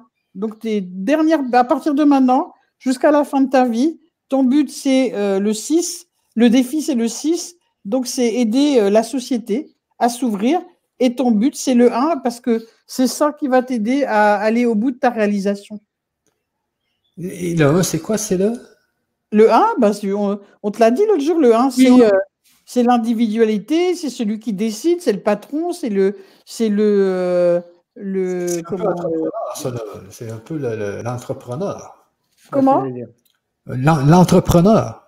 Oui, l'initiateur. Le un, il est tout seul, c'est celui qui est devant. C'est celui qu'on suit, parce qu'il y a beaucoup moins de, il y a beaucoup plus de suiveurs que de... que de gens qui y vont, tu vois. Donc, le un, c'est le, le chef. C'est le chef, mais en même temps, euh, il a des idées, il fait des choses originales, quoi, tu vois. Ah ouais, et, ouais, ouais, ouais. Et ce un, ce, ce un se réalise à travers l'éveil et le service des autres. Voilà, ça se réalise à travers euh, l'éveil de la société. Réalise ton un à travers la, la, l'action du six. Ouais. Ah, ok, ok, ok, ok. Mais c'est toute une, toute une, une, une technique, ça, hein? C'est vraiment... Ah ben, une une... Ah ben, ça s'apprend. Ça, ça, ça prend tout ça, là. Et tu sais combien de jours? En même temps, moi, je fais trois jours de formation, plus après, euh, donc euh, là, j'ai eu Lucie, aujourd'hui, elle m'a dit, oh, je veux bien faire euh, la dernière journée ou la dernière demi-journée euh, sur la réalisation planétaire. Une formation complète, et, et que ça dure trois jours et demi, quatre jours. Et avec ça, tu peux faire les thèmes à tout le monde, à ta famille, à tes amis. Et après, tu peux faire thérapeute. Ah. Euh, tu, tu peux faire numérologue. Et ma formation, elle ne prend pas deux ans, hein, comme c'était dans le temps euh, avec les formations en numérologie. Quatre jours, tu as, as tout, t'as tout. Après, il faut travailler, évidemment. Ouais, c'est la pratique. Hein. Après, c'est la pratique. Ma, ma, ma radiesthésie, c'est deux jours en tout. Il y a un jour pour… Euh, tu, si tu rentres chez toi, tu peux bosser. Le deuxième jour, c'est uniquement pour approfondir. Et puis après, euh, bon, pour aller plus loin, pour ceux qui veulent vraiment faire, euh, tu vois, vraiment quelque chose. De... Pour les thérapeutes, il y a deux jours après, mais c'est des, des thérapies courtes. C'est, enfin, c'est des, des stages très courts. Il n'y a pas besoin d'un an, euh, du, tu vois, pour euh, savoir faire. Oui, mais il ne faut quand même pas que les gens s'imaginent qu'à la sortie d'un stage, ils vont pouvoir s'installer. Il faut, il faut ah, des bon. années de, de pratique et de, de ah, faire des, des thèmes et des thèmes et manier le pendule, et cetera. Et, et avoir des pas résultats. Des années, il faut, euh, pas des années. On Moi, peut peut-être.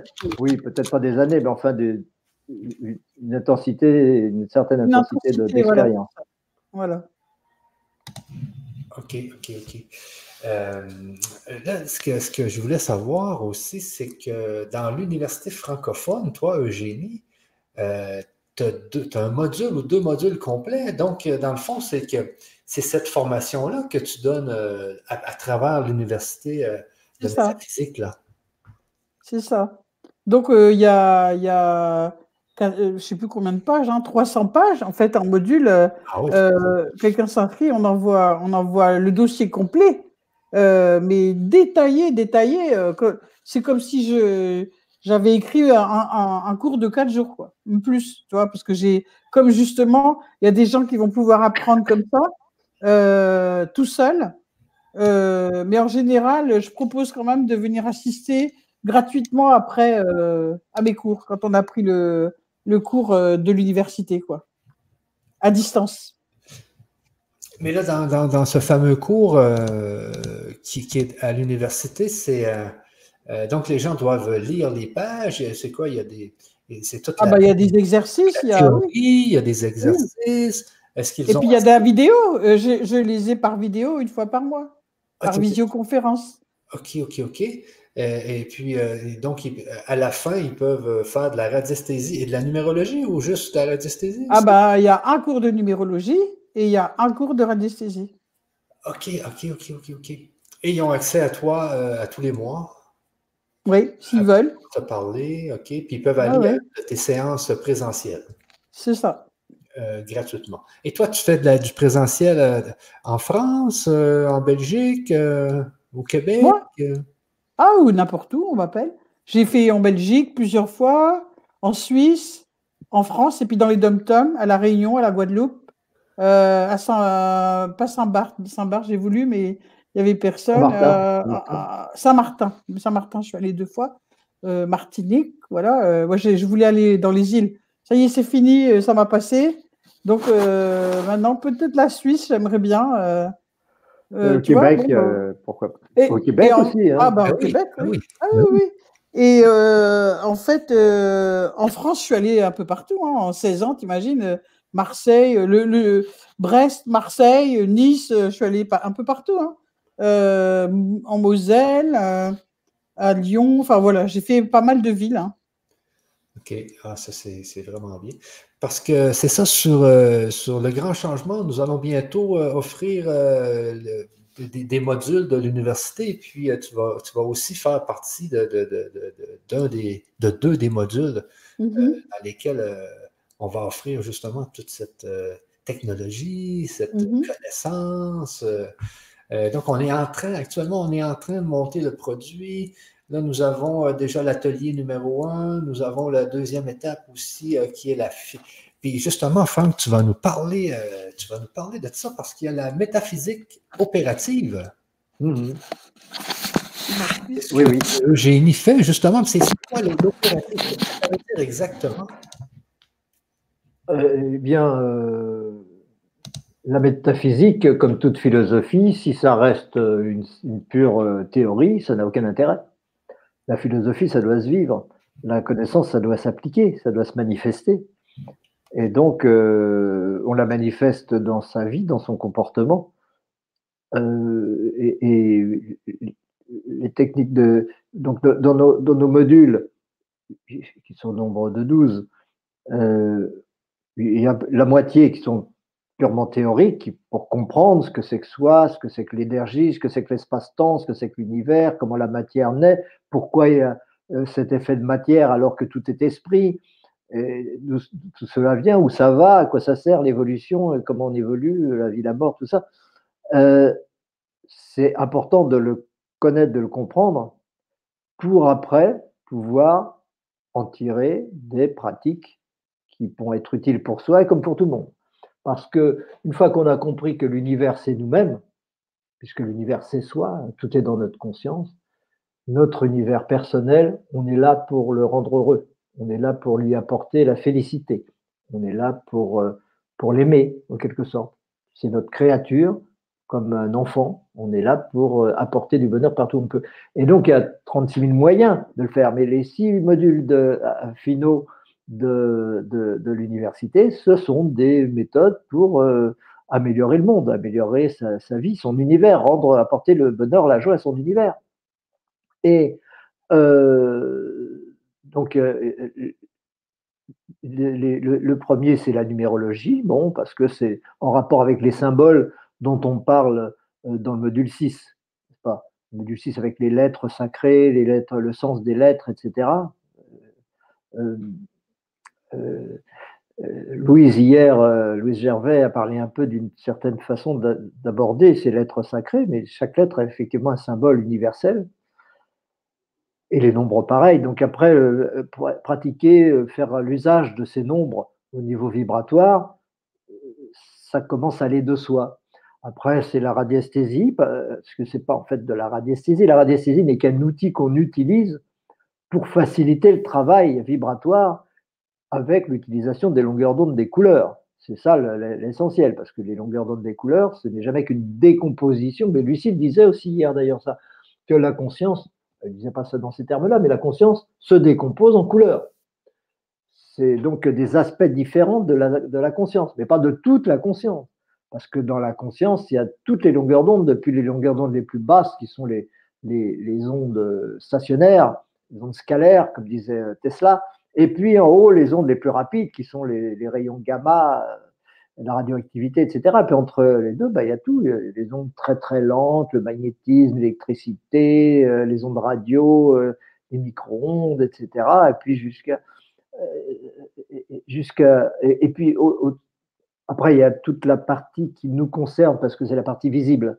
Donc c'est la partie qui se décompose en couleurs, euh, qui est très très très ténue, qui est très très faible, très très peu de choses.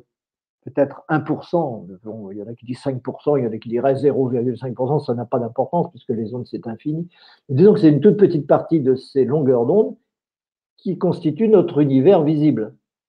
Et cet univers visible, donc, il se trouve entre zéro virgule deux microns et zéro virgule cinq microns, micromètres, eh bien, c'est la partie qui se décompose en couleurs. Et puis au-dessus, il y a toutes les autres ondes qui sont à nouveau invisibles, qui sont les rayons...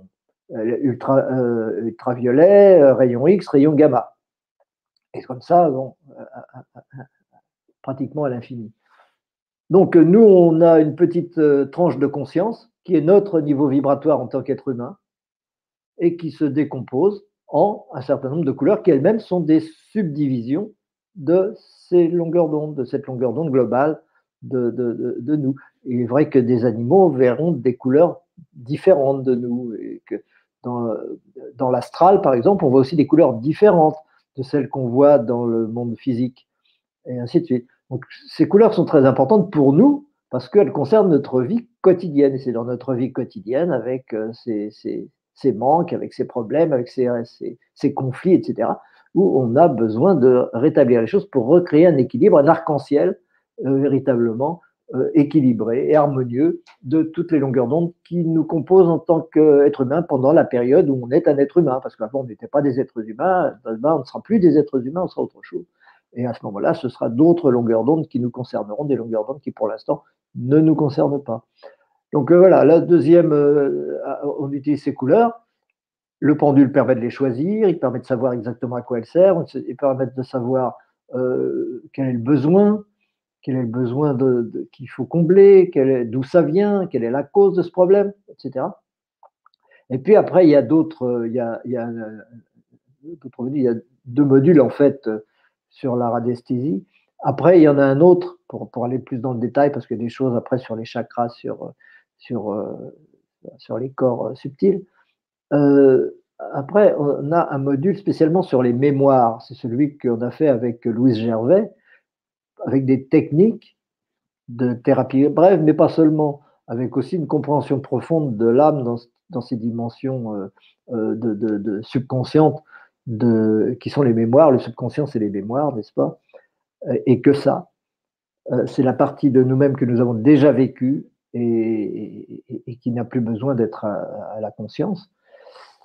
Et, et, et c'est ça, comme le disait Eugénie tout à l'heure, euh, qui, qui fait qu'on n'est pas l'ours et qu'il faut euh, nettoyer pour redevenir l'ours. Parce que sinon, euh, c'est ça qui décide de notre vie à notre place. On a des réactions, on aime d'une certaine façon, on fait ceci, cela. On croit qu'on a choisi, en fait, on n'a rien choisi du tout. C'est nos mémoires, c'est nos obéissances par rapport à nos passés, à nos karmas, à nos, à nos vies antérieures ou à nos ancêtres, ou n'importe quoi, ou à notre enfance, à ce qu'on a appris à l'école. C'est ça qui décide à notre place. Donc, le but étant là-haut la liberté absolue, étant l'unité absolue, étant l'amour absolu, étant, et cetera, qui ne sont jamais atteints, bien entendu. Mais on est là pour progresser vers ça. Le but, c'est d'avoir de plus en plus de liberté. Et avoir plus de liberté, ça passe par évacuer certaines mémoires, ou en tout cas se réconcilier avec. On dit, le module s'appelle faire la paix avec ses mémoires. Et puis, il y a encore d'autres choses après, d'autres choses qui sont au niveau social. Ces modules ont, en fait, euh, au niveau social, c'est euh, même au niveau politique, au niveau de, des relations avec le monde, en société, euh, en entreprise, et cetera. C'est très important aussi parce qu'on euh, ne peut pas euh, faire abstraction de cet aspect-là de l'existence. Euh, c'est très important d'y appliquer la métaphysique. Et on peut appliquer la métaphysique en créant des éco-villages, en créant des choses comme ça, qui permettent d'être plus autonomes, qui permettent d'être plus au service des autres, qui permettent de ne pas nuire, de ne pas nuire, parce que une des règles spirituelles les plus importantes, c'est de vivre avec des moyens de subsistance justes. Les bouddhistes le disent très bien, mais c'est très vrai, avoir des moyens de subsistance justes. Euh, Aller, aller vers la paix, aider à pacifier les choses, aider à faire en sorte que la, la, la paix règne partout. Ce n'est jamais le cas, on n'y arrive jamais totalement, mais on progresse toujours perpétuellement vers ça. Puis il y a un douzième module, ça c'est le module onze, donc, puis il y a un douzième module qui est purement spirituel, c'est sur l'éveil spirituel, c'est sur, une fois qu'on a eu toutes ces illuminations qui ont été permises grâce aux six premiers modules, parce que comprendre ce que c'est que l'espace-temps, ce que c'est que le temps, personne ne peut vous le dire, donc vous le découvrez, ah c'est formidable. Euh, c'est tout de suite une illumination. Comprendre que le hasard n'est pas possible, euh, c'est pareil. Tout le monde hésite. Oui, peut-être bien, oui, il y a du hasard, il n'y a pas de hasard, on n'en sait rien. Mais le jour où on a la certitude qu'il n'y a aucun hasard, c'est une illumination, évidemment. Et ainsi de suite, il y a plein de choses comme ça. Le jour où on comprend pourquoi on a cette sensation de corps, alors qu'en fait, on n'est qu'esprit, c'est aussi une illumination. Il y a plein de choses comme ça. Et ces illuminations, elles, elles, elles permettent de fonder une spiritualité originale, Qui, qui est différente, mais, enfin qui est originale. Elle n'est pas nouvelle parce que la spiritualité c'est éternel, mais ce n'est pas n'importe quelle spiritualité. Ça n'a rien de religieux. Les religions sont des instruments de pouvoir, ce ne sont pas, ce n'est pas de la spiritualité. En fait, la spiritualité naturelle, c'est le chamanisme.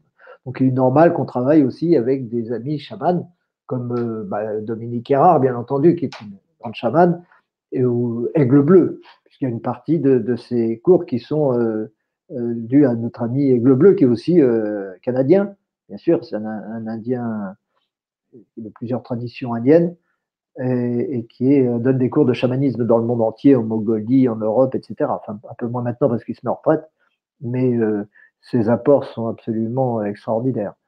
Et, et, et Sheikh Ali aussi, Sheikh Ali qui est aussi euh, euh, membre d'honneur de notre université, qui est euh, considéré comme le pape du soufisme dans le monde, qui... qui fait partie du Parlement mondial des religions à l'ONU et euh, qui est un artisan de la paix et qui organise des colloques dans le monde entier sur la paix, simplement. C'est sa spécialité, c'est la paix. Et la paix, c'est le but de la spiritualité.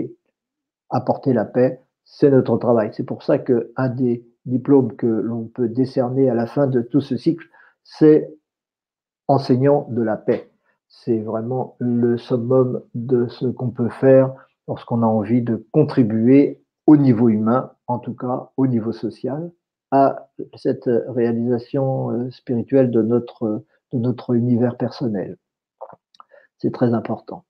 Et donc, euh, au-delà, euh, après, on verra bien, parce que euh, l'évolution spirituelle est sans limite.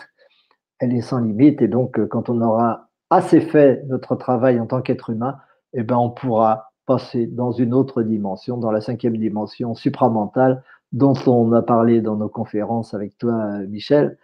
Et cette dimension supramental, cette cinquième dimension, dont nous avons la charge, parce que nous sommes le mental. Les êtres humains sont le mental de la planète, tout comme les animaux sont l'émotionnel de la planète, tout comme les végétaux sont l'éthérique de la planète, tout comme les minéraux sont le physique, le corps physique de la planète. Bien nous, nous en sommes le corps mental en tant qu'être humain. Et la mission de tout, de tout corps, de tout niveau vibratoire, c'est justement de passer au niveau supérieur. Donc notre mission en tant qu'être humain, c'est de donner, manifester effectivement à notre planète un supramental, un, un manas, comme on dit dans, dans l'hindouisme, manas, le supramental, au-dessus du mental. Le mental, il est très matérialiste, il, il fait beaucoup de dégâts, eh bien il faut en sortir et passer dans la dimension supérieure. C'est notre responsabilité et c'est à ça que sert l'Université francophone métaquantique. Ok, j'arrive les amis. T'étais pas loin. C'est ça, là, j'ai eu un j'ai eu un grand frisson là, Franck. Chouette. J'adore te donner des frissons. C'est... C'est quand tu as dit le mot illumination, OK? C'est que moi, avant de te connaître, oups, excusez, je lisais les. Je lisais les. Ben, je lis encore les, les lettres, les neuf lettres du Christ, et puis euh, je les lis sur, euh, sur YouTube euh, à travers Le Grand Changement. Et euh, sur chaque lettre, il, il dit toujours demandez, à, demandez l'illumination. Demandez. Demandez, vous recevrez, mais demandez l'illumination. Et, et je viens de m'apercevoir que c'est quand je t'ai connu que j'ai commencé à avoir des illuminations. Tu sais, j'ai demandé et je t'ai connu par après, tu vois. Eh bien, tu es exaucé. Non, mais c'est fort. Je vais faire apparaître Eugénie, là. Attends. C'est, Coucou. C'est oh, voilà. C'est, c'est quand même assez, assez puissant parce que je viens de m'apercevoir que je commence à avoir justement ces fameuses illuminations. Euh, donc, euh, c'est, c'est, c'est merveilleux. J'ai, j'ai fait de la demande. Mais je fais des demandes comme ça. J'avais fait de la demande de ne plus être au Canada quand il fait moins trente, moins quarante. Et... Sérieusement. C'est ce qui m'est arrivé. Puis, euh, mais... Mais pourquoi que ça, pourquoi que ça fonctionne, Franck? mais, mais pourquoi? Que... On va te l'apprendre, c'est de la métaphysique opérative, on est là pour euh, ça. C'est, c'est ça, justement. J'en, j'en reviens pas, c'est, c'est vraiment très, très, très fort tout ça. Euh, euh, c'est merveilleux.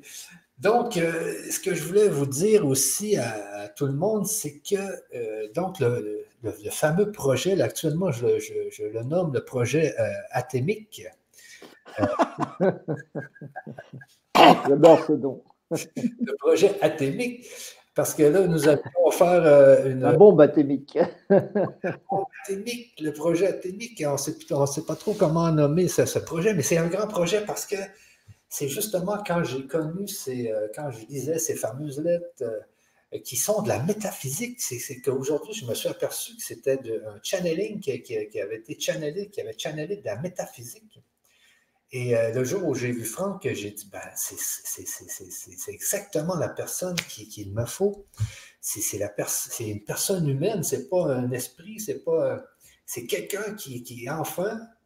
Euh, parle de, de physique, de, de, de science, parce que moi, j'étais, moi, ce qui m'attirait dans ma vie, ça a été beaucoup la science. Quand j'étais jeune, c'était beaucoup la spiritualité. Mais quand on m'a dit, euh, Michel, euh, la spiritualité, c'est pas vrai, c'est, c'est tout ça, c'est, c'est, de, c'est, c'est, c'est, c'est ne, ne, ne, ne crois pas à ça, ça, ça n'existe pas. Même c'est ma mère qui m'avait dit ça un jour. Et quand tes parents te disent... Euh, Arrête, arrête tout ça, c'est, c'est, c'est, tout ça, c'est de la folie. Et j'ai arrêté tout ça, mais moi qui étais très curieux, je me suis dirigé en sciences.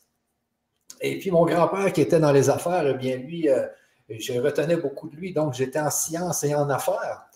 Et euh, au lieu de... Je me souviens que j'avais... Aujourd'hui, j'ai encore plusieurs sociétés. Et euh, souvent, au lieu de lire le journal des affaires, je lisais le Science et Vie. Donc, tu vois, j'étais toujours euh, un peu euh, très, très... Euh, euh, très attiré par la science, et, et la science, et la science, et la science. Et en deux mille douze, je me suis aperçu que Euh, non, en fin de compte, la spiritualité, euh, parce, parce que j'avais lu justement ces lettres, et puis je me suis aperçu que la spiritualité, c'était très, très, très puissant, que c'était une science. Parce que mon rêve en deux mille douze, moi, c'était de créer un, un vaisseau dans l'espace qui allait être capable de créer euh, d'autres vaisseaux pour aller visiter euh, les, les planètes. Mais il y avait Edmund Musk qui, qui, qui, qui avait fait SpaceX. Puis je me disais, tout est possible, tu sais, pourquoi pas créer des, des vaisseaux spatiaux, aller voir les planètes. Mais quand j'ai découvert la spiritualité, je me suis aperçu que euh, on pouvait aller sur les planètes sans vaisseau spatial, sans avoir des milliards. Mais oui, mais c'est vrai. Ah ouais. C'est vrai. Donc, c'est là que j'ai commencé à revenir dans, dans tout ça. Et là, j'ai découvert Franck euh, cette année. Et, et là, je m'aperçois que là, c'est de la science et de la spiritualité et que les deux sont, sont ensemble. Heureusement. Ben, ben oui. Il, il n'est que temps, parce que ça n'aurait jamais dû être séparé. C'est ça, ça n'aurait... Dans l'Antiquité, ce n'était pas séparé. C'est séparé depuis trois cents ans. C'est, c'est ça, ça fait trois cents ans que c'est séparé. Ça, ça a oui. été séparé, voilà, trois cents ans. Et c'est fini, ces trois cents ans sont terminés, maintenant ça ne va plus être séparé. Dans la cinquième dimension, science et spiritualité, c'est strictement la même chose. Ah, ben c'est ça, c'est ça. Et c'est là, c'est pour ça que ce projet-là me tient tant à cœur, c'est qu'enfin, j'ai trouvé euh, le gang. C'est bon, on te prend dans, dans, dans la bande. Oui, oui, oui, on t'adopte. Dans lequel, justement, je, je peux, ben, c'est ça, on peut, et je vois que là, les, mon évolution euh, est maintenant possible dans, dans, cette, euh, dans ce game, justement, dans cette philosophie euh, et, et aussi dans cette science, parce qu'à chaque fois que, que j'ai une question euh, scientifique, euh, je ne sais pas pourquoi, mais Franck peut toujours y répondre. Il n'y a pas de réponse. C'est... Ah oui, c'est vrai. C'est oui, vrai. C'est pour ça qu'on me déteste. Hein. Yeah. C'est vrai qu'il a réponse à tout. Ouais. Ah, ouais. ah oui, oui, parce que mais j'en reviens pas du tout. C'est, c'est, c'est absolument normal et ça paraîtra complètement normal dans l'avenir. Parce qu'il y a une seule clé, il y a une seule cause. Et une fois qu'on la détient, c'est le fil d'Ariane qui permet de tirer, tirer, tirer. Quelle que soit la question, la réponse sera évidente.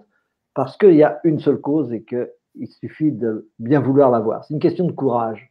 Le mental est, est craintif. Il ne veut pas l'avoir. Mais il la connaît, mais il ne veut pas l'avoir. Alors, il faut le rassurer jusqu'à ce qu'il accepte de l'avoir. Une fois qu'il l'a, qu'il l'a vu, la réponse à tout aussi, ce sera ton cas aussi, ce sera le cas de tous ceux qui nous écoutent le jour où, où, où ils voudront percevoir ça de façon approfondie.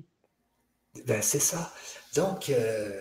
Et alors, on travaille, on travaille ensemble depuis peut-être un mois ou deux. Là.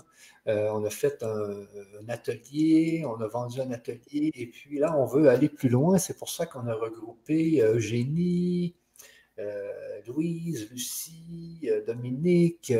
Et là, on, on, on va dans un projet qui est plus, plus grand, euh, qui a pour but quand même, moi, que, moi, dans ce projet-là, je vois quand même une une modification mondiale euh, au niveau mondial, parce que la théorie de Franck euh, euh, et de son père aussi, c'est, qui, qui, qui avait été, qui, il avait essayé d'aller la montrer à Einstein. Einstein était mort euh, trois semaines avant.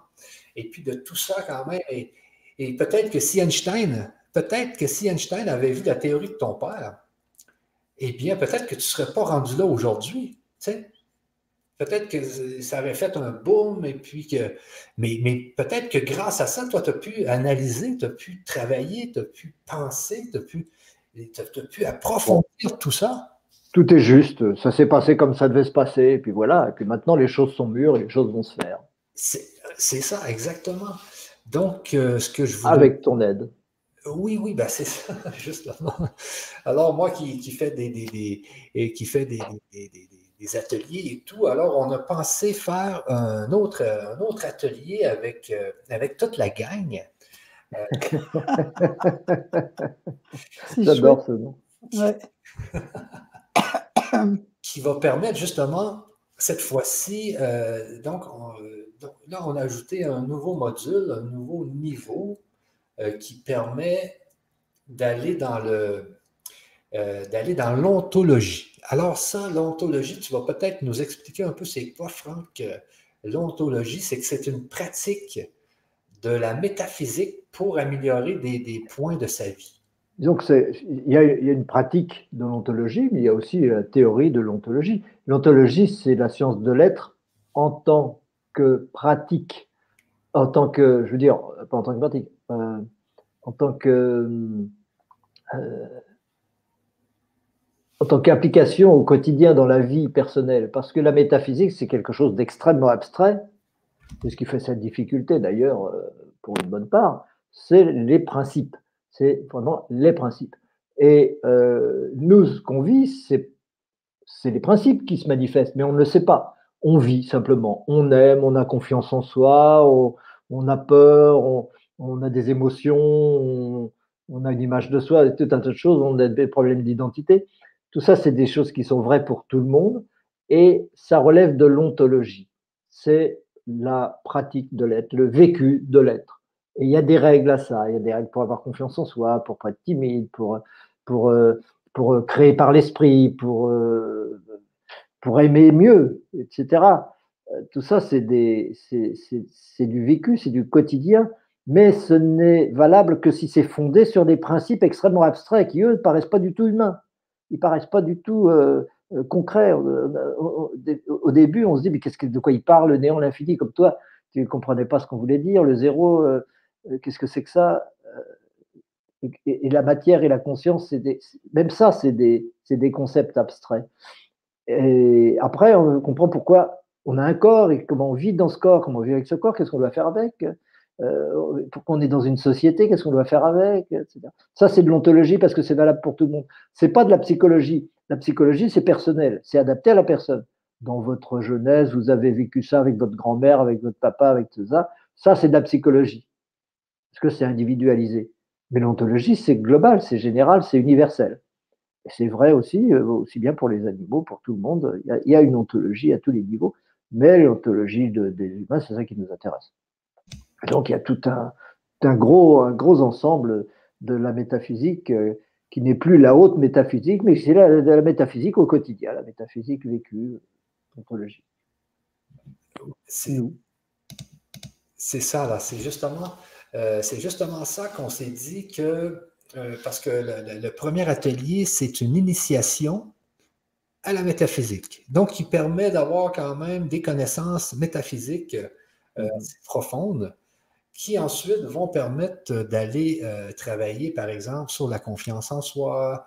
Euh, oui, oui, oui. Alors, ce que je vais faire, les amis, c'est que je vais vous montrer un peu euh, qu'est-ce qu'on va, qu'est-ce qu'on va offrir en faisant un partage d'écran ici. Euh, et puis, je vais prendre mes onglets Chrome. Peut-on expliquer la conscience, le projet? Oui, c'est ça. C'est ici. Actualiser. Je fais ça comme ça. Alors, si vous voyez, je vais vous mettre l'adresse dans le chat, euh, juste ici dans le chat, pour ceux qui aimeraient aller voir la page. Euh, donc ici, vous voyez, c'est, euh, vous allez voir euh, sur la page, il, il y a l'histoire de Franck et son père. Vous allez voir, c'est assez, euh, assez palpitant. Vous allez voir toute cette histoire qui se, qui se déroule depuis mille neuf cent cinquante-cinq. Donc, ce n'est pas d'aujourd'hui que c'est commencé, cette affaire. Euh, donc, c'est, c'est, je vous invite à aller voir l'histoire qui est ici. Euh, si je viens ici, vous avez aussi la vidéo de son père, juste en bas ici. Et vous avez aussi la vidéo euh, de Franck que Francis va ajouter dans quelques instants. Et puis, euh, qu'est-ce que... Et, et dans cette histoire, Franck, tu peux peut-être nous en parler un peu de cette histoire. Euh, comment ça s'est déroulé, euh, cette histoire avec ton père au, au début? Il, il avait été voir, euh, il avait découvert que l'énergie magnétique, c'était probablement la seule énergie qui était l'énergie de l'univers. Oui. Euh, tu peux peut-être nous en parler un peu, là? Oui, oui, c'est une intuition... Euh... Mais euh, tous les grands, tous les grands savants sont toujours des grands intuitifs et des grands mystiques. De temps en temps, il y a euh, des, des grandes avancées euh, scientifiques qui sont faites par des grands mystiques comme Newton, comme Kepler, comme Einstein, et cetera, David Bohm, d'autres. et, et, et mon père, bien entendu. Et cette, euh, ces avancées, elles sont fulgurantes, elles s'imposent aux gens à partir de grandes intuitions. Parce que s'ils n'ont pas ces intuitions, ils ne cherchent pas dans la bonne direction. Donc, euh, voilà. Euh, pour mon père, c'était... On lui parlait de la gravitation à l'école, il me disait bah non, ça ne tient pas debout la gravitation. Si l'univers était régi par la gravitation, tout s'accumulerait en une masse informe et puis c'est tout. Il ne se passerait rien, pas de vie. Or, la vie se perpétue continuellement, elle se reproduit, il y a une harmonie, tout ça. Donc, c'est régi par autre chose. Et il avait cette intuition que c'était l'énergie magnétique et non pas la gravitation, c'est-à-dire attraction et répulsion. Un peu comme le yin et le yang, dans toutes les traditions, il y a une dualité, il n'y a que chez nous qu'il n'y a pas de cette dualité. Euh, voilà. Donc après, il a, il a fait beaucoup d'expériences sur les aimants, il a découvert plein de choses sur les aimants, en particulier la dégravitation, mais on ne va pas rentrer dans tous ces détails. Euh, nos, nos, nos auditeurs auront tout le loisir de, de découvrir tout ça. Euh, la dégravitation, c'est vraiment le chaînon manquant qui permet d'expliquer l'atome. Parce qu'aujourd'hui, on n'explique pas l'atome. On a une description de l'atome. On raconte que l'atome est constitué de telle ou telle particule, euh, qu'il y a des, des, des quantas d'énergie qui, qui empêchent les, les, les, les électrons de s'éloigner euh, euh, des protons ou de tomber sur les protons parce qu'il faut une certaine quantité d'énergie pour que ça bouge. Tout ça, ce sont des théories et ces théories sont des, fondées sur des hypothèses et euh, ces, ces théories... Euh, sont trop multiples, elles sont trop contradictoires, elles sont trop complexes pour avoir une chance d'être vraies. Elles reposent aussi sur des choses qui sont vraies, il y a aussi des choses qui sont vraies bien sûr, mais il y a beaucoup de, de, de travail à faire pour arriver à unifier tout ça, à, à concilier tout ça, comme le quantique et le Big Bang par exemple, qui sont parfaitement contradictoires. Il faut arriver à les concilier. Bon, en fait, pour les concilier, il vaut mieux repartir à zéro, et c'est ce que lui a fait, hein, de toute façon, partir à partir de... En l'occurrence, il a cherché le magnétisme et puis il a trouvé des, des choses extraordinaires qui permettent d'expliquer les, les systèmes planétaires. Euh, moi, euh, j'ai pris le relais en soixante-treize en comprenant qu'effectivement, il avait raison que c'est du magnétisme. Mais je me suis dit, puisque les, le magnétisme n'est qu'une opposition de principe entre deux forces, qui c'est pas deux forces, c'est deux aspects d'une même force, parce qu'elles sont inséparables, mais elles sont parfaitement distinctes, exactement comme le yin et le yang d'ailleurs, la répulsion et l'attraction. Je me suis dit... En fait, ce n'est pas, c'est pas une substance, ce n'est pas une réalité euh, comme ça, c'est juste des principes qui sont contraires l'un à l'autre, donc la somme, dont la somme est égale à zéro. Et donc tout l'univers est égal à zéro puisque tout est magnétique. Mon père l'avait assez démontré. Et donc je me suis dit, si, c'est, si tout est égal à zéro, il doit y avoir moyen d'expliquer l'univers à partir du néant. Évidemment. Donc voilà. Et je me suis dit, mais comment faire ? Tous les, tous les physiciens observent l'univers, ils aboutissent à rien de, dans la compréhension. Par contre, il faut faire abstraction de l'univers pour pouvoir comprendre quelque chose. Il faut, c'est le néant qui compte, c'est l'absence d'univers. C'est en étudiant l'absence d'univers qu'on va pouvoir comprendre pourquoi l'univers apparaît. Et c'est ce que j'ai fait à partir de mille neuf cent soixante-treize jusqu'en mille neuf cent quatre-vingt-cinq, où j'ai enfin compris... Pourquoi il y a l'énergie magnétique? Pourquoi le néant est, est, est, est une dualité attraction-répulsion? Et j'ai tout de suite compris qu'en fait, ce que j'avais démontré, ce n'était pas l'origine de la, de la, l'énergie, mais l'énergie de l'origine de la conscience, l'origine de l'amour, l'origine de l'esprit. Et que c'était cela qu'on appelait de l'énergie magnétique. Lorsqu'on observe l'être à l'extérieur, on se dit c'est de l'énergie, mais quand on parle de soi, on dit c'est de l'esprit. C'est la seule différence. Mais c'est exactement la même chose. Ce qu'il faut, c'est comprendre pourquoi il y a soi, pourquoi il y a la conscience. Et une fois qu'on a compris ça, le reste vient. Et donc voilà, depuis, on essaye de, de faire connaître ça, de faire comprendre, de faire intégrer ça par le plus grand nombre, de façon que, que, que les choses évoluent dans le bon sens et que la planète évolue dans le bon sens, et ainsi de suite. Et, et c'est, c'est ce qui se passe. C'est justement, c'est justement pour ça que je trouve que ce projet-là est très important. Surtout qu'en euh, même temps, ça va remettre les pendules à l'heure, donc les, les bases même scientifiques vont être revues, euh, mais il, il faut faire du bruit. Moi, ce que j'ai dit, il faut que, il faut que ça soit partout, il faut, il faut en faire la promotion à travers tout l'Internet. Euh, je pense que mon expérience dans le marketing Internet, parce qu'avant j'étais dans le marketing, euh, va permettre de, de, de, de faire en sorte que toute cette connaissance puisse prendre euh, beaucoup de place euh, au niveau mondial. Là, c'est sûr qu'aujourd'hui, c'est en français, euh, mais, je, mais rapidement, ça, on va le mettre en anglais. Rapidement, il faut vraiment euh, aller vers les États-Unis rapidement aussi. Euh, donc, c'est très important parce que souvent, ce que Franck dit, c'est la compréhension. Et, et aujourd'hui, c'est que les bases scientifiques ne sont pas bonnes.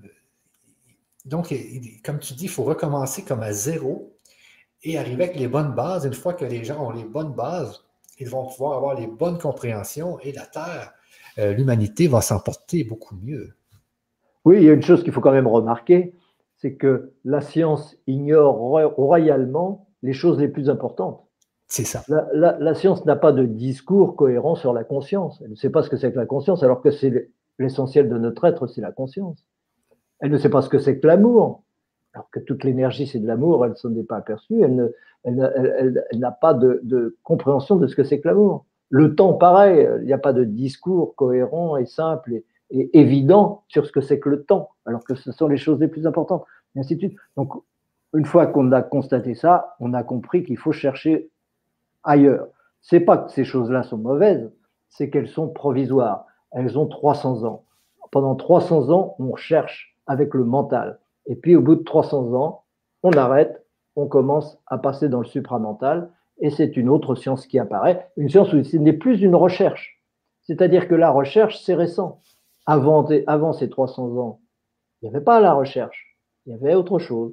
C'était des certitudes mystiques, et cetera. Bon, ok. Il y avait l'alchimie, c'était la recherche, mais c'était plus proche du chamanisme que proche de, de, la, de la physique actuelle, ou de la chimie en réalité. Et, mais au bout d'un moment, cette période, cette période de, de, de recherche matérialiste, où on analyse la matière, et cetera, elle est très utile parce qu'après on en sort. Mais il faut en sortir. Il ne s'agit pas de rester dans le matérialisme. De toute façon, on ne peut pas y rester. Tôt ou tard, l'humanité va passer à l'étape supérieure. C'est absolument certain. Et c'est pour ça que ce que tu dis, euh, euh, il faudrait que tout ça soit connu dans le monde entier. Bah oui, bien sûr, mais ça le sera. De toute façon, il n'y a aucune hésitation, il n'y a aucune impossibilité pour ça. Ça ne peut pas être autrement. L'évolution de l'humanité est irrévocable. On ne peut pas empêcher l'humanité d'évoluer. Elle évoluera. Et donc, bientôt, il n'y aura plus de différence entre science et spiritualité. Et tout sera fondé sur des certitudes, et tout ce qu'aujourd'hui paraît incroyable, euh, fantastique, et cetera, ce sera enseigné dès l'école, et puis c'est tout, et ça paraîtra évident pour tout le monde. Et il y a même des gens qui se diront, mais comment est-ce qu'on a pu l'ignorer si longtemps? Comment est-ce qu'on a pu se poser la question? Comment est-ce qu'on a pu croire qu'il y avait des, des, des électrons négatifs et des protons positifs? C'est ça. C'est totalement impossible, totalement absurde. Mais, mais plus que je regarde l'univers, plus que je regarde, c'est quand même de l'infiniment petit à l'infiniment grand parce que et, de, de notre système planétaire, c'est très probablement que le système atomique est comme notre système planétaire puisque c'est du fractal. Tu sais, les, oui, il n'y a pas de différence. Les, les gens voient des protons, ils voient des... Mais, mais, mais je suis sûr que si on, se, on, on pourrait se rapetisser au point à se mettre sur un, un de nos électrons, on verrait un système planétaire comme on voit aujourd'hui, là. Oui, on ne peut pas le faire parce que les atomes, on les voit dans le ciel. Si on veut voir des atomes, il faut regarder des galaxies. C'est ça. Si on regarde une galaxie, on voit un atome. Mais si on regarde à l'intérieur de la matière, on ne verra jamais ça. Et le, le problème, c'est que les méthodes... La science actuelle, la science matérialiste, est fondée sur l'observation et la mesure. C'est ça. Et ni l'observation ni la mesure ne peuvent apporter la moindre connaissance. La connaissance ne peut pas venir de cela puisque on, on, on, on considère que la matière existe. C'est une, ça suppose un a priori, un postulat de départ qu'on mesure quelque chose et qu'il y a quelque chose. Alors, euh, quand, alors qu'il n'y a rien, alors que c'est soi, c'est l'esprit. Bon. Donc, les, les méthodes qu'on utilise et qu'on a développées pour observer, pour mesurer, et cetera, elles sont très savantes, elles sont très intéressantes, elles sont très utiles. Technologiquement, elles sont très utiles. Hein. Il ne s'agit pas de dire que la science ne sert à rien. La science permet des technologies, des choses formidables, mais pas de la connaissance. La science ne peut pas avoir un discours, la science physique, je veux dire, ne peut pas avoir un discours cohérent sur l'univers, puisque l'univers n'est pas un objet physique. Quand on prend un objet physique, on veut le mesurer, le... le Le triturer, et cetera, on peut, mais on ne peut pas faire la même chose avec l'univers. On ne peut pas prendre l'univers, faire des expériences dessus, le comparer à un autre univers.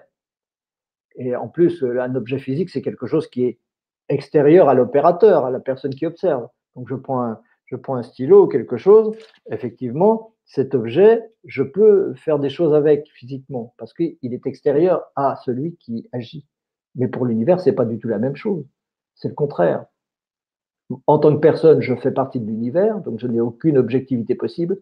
Et de plus, une fois que j'ai bien réfléchi et médité sur la question, je sais très bien que c'est en fait l'univers qui est en moi. Et donc, à partir de là, c'est même pas la peine de se dire je vais chercher une objectivité à une compréhension euh, euh, matérialiste. À chose, c'est pas possible. C'est pas possible. Il faut d'abord comprendre l'esprit, d'abord comprendre la conscience. Ça, c'est un tout autre travail qui ne peut pas se faire avec les outils qu'on a utilisés pour la physique.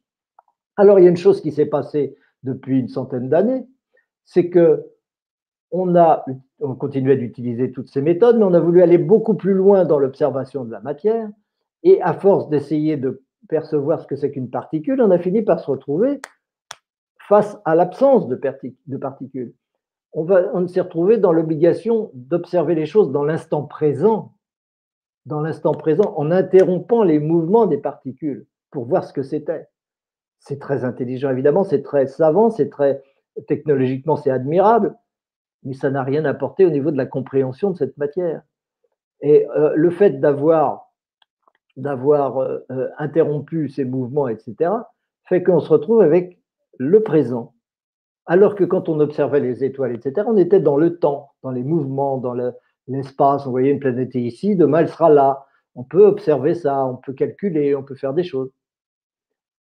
Et après, on se retrouve dans le présent. Il n'y a plus de temps, il n'y a plus d'espace. Et il n'y a même plus de matière.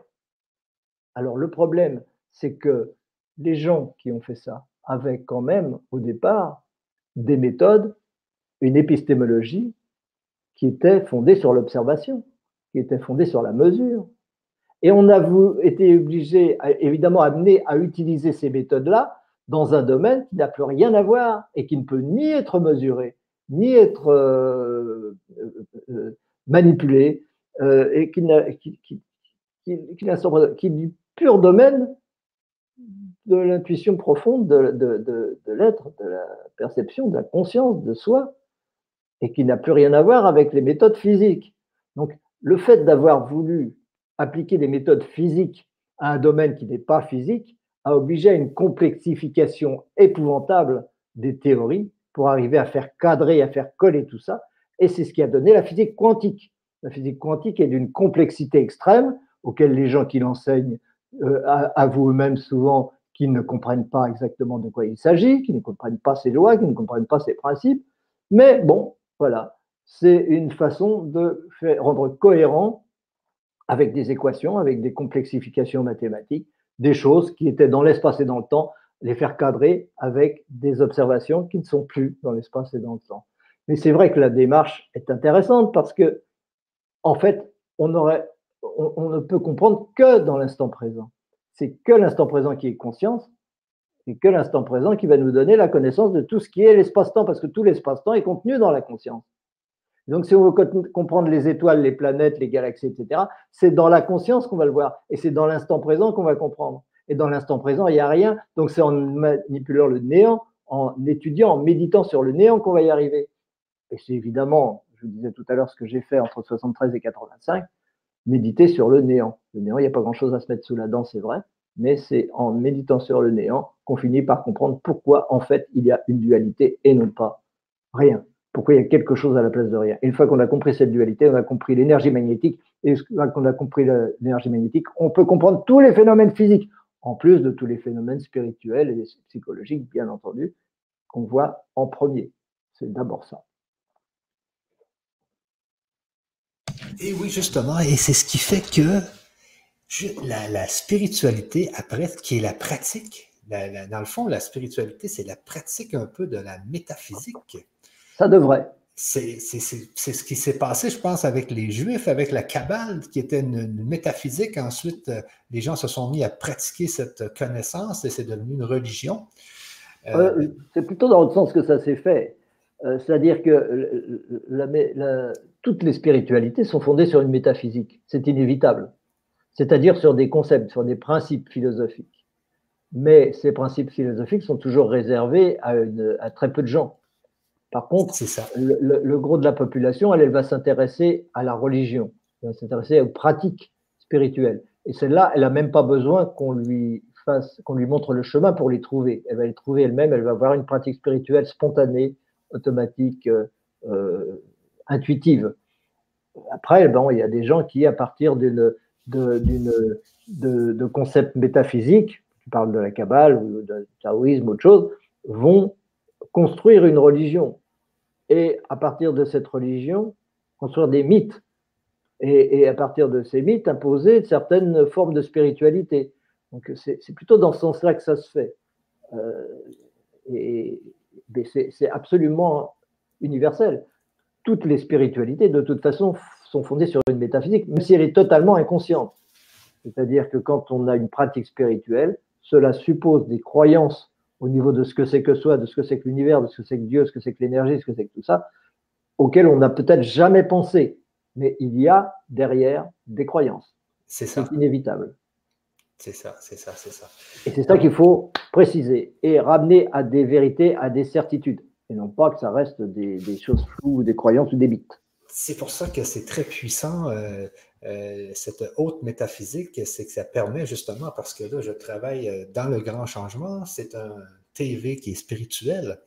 Alors, moi, ce que j'ai vu dans tout ça, c'est que euh, c'est très important que les gens comprennent, aient cette compréhension pour ensuite pratiquer justement cette spiritualité. Alors, ce que je vais vous montrer dans, le, dans cette page, c'est justement, euh, vous allez voir ici, il y a toute l'histoire, euh, prenez le temps de lire, allez voir la vidéo de Raoul ici. Euh, et, on, Francis est aussi en train d'ajouter une vidéo de Franck, peut-être que c'est faite même actuellement. Alors ici, dans le, le, le nouveau, parce qu'il y, y a le niveau un, donc qui est l'atelier qu'on est en train de faire ensemble, Franck. Euh, donc, le douze septembre, euh, et on va voir pourquoi la matière et l'incarnation, si tout est spirituel, comment l'esprit engendre l'atome et l'univers. Donc, ça, c'est l'atelier numéro deux qui va se dérouler le douze septembre. L'atelier numéro un est déjà passé ici, vous voyez. Et il y a aussi un atelier qui va se produire le dix octobre. Alors ici, ça, c'est vraiment une, une initiation à la métaphysique. Euh, peut-être que Franck, tu peux nous en parler un peu plus de cette initiation. Donc, on apprend les bases, dans le fond. Hein? Oui, oui. Euh, il y a déjà pas mal de détails, mais euh, c'est pour avoir une idée générale euh, qui va permettre de euh, faire le lien entre les grands principes de l'univers et ce qu'on vit tous les jours, ce qui va être dans le niveau deux, dans la, dans la suite euh, ontologique. C'est parce qu'on euh, ne peut pas approfondir totalement euh, toute la métaphysique, toute la haute métaphysique dès le départ, c'est trop abstrait, mais il faut déjà en avoir une connaissance suffisante pour avoir réglé, étendu le coup au problème du genre le hasard, du genre euh, est-ce que l'esprit existe, est-ce que la matière existe, est-ce que tout ça. Il euh, y, y a déjà des, des, des évidences qu'il faut avoir acquises pour pouvoir euh, euh, comprendre euh, les, les aspects plus psychologiques, sans se tromper, sans se dévoyer, sans, se, sans, sans partir dans des, dans, des, dans des voies de garage. C'est ça, c'est ça, exactement. Là. Euh, donc, et, et une fois qu'on a fait cette, le niveau un, euh, là, là, nous, ce qu'on vient de faire, c'est le niveau un et deux.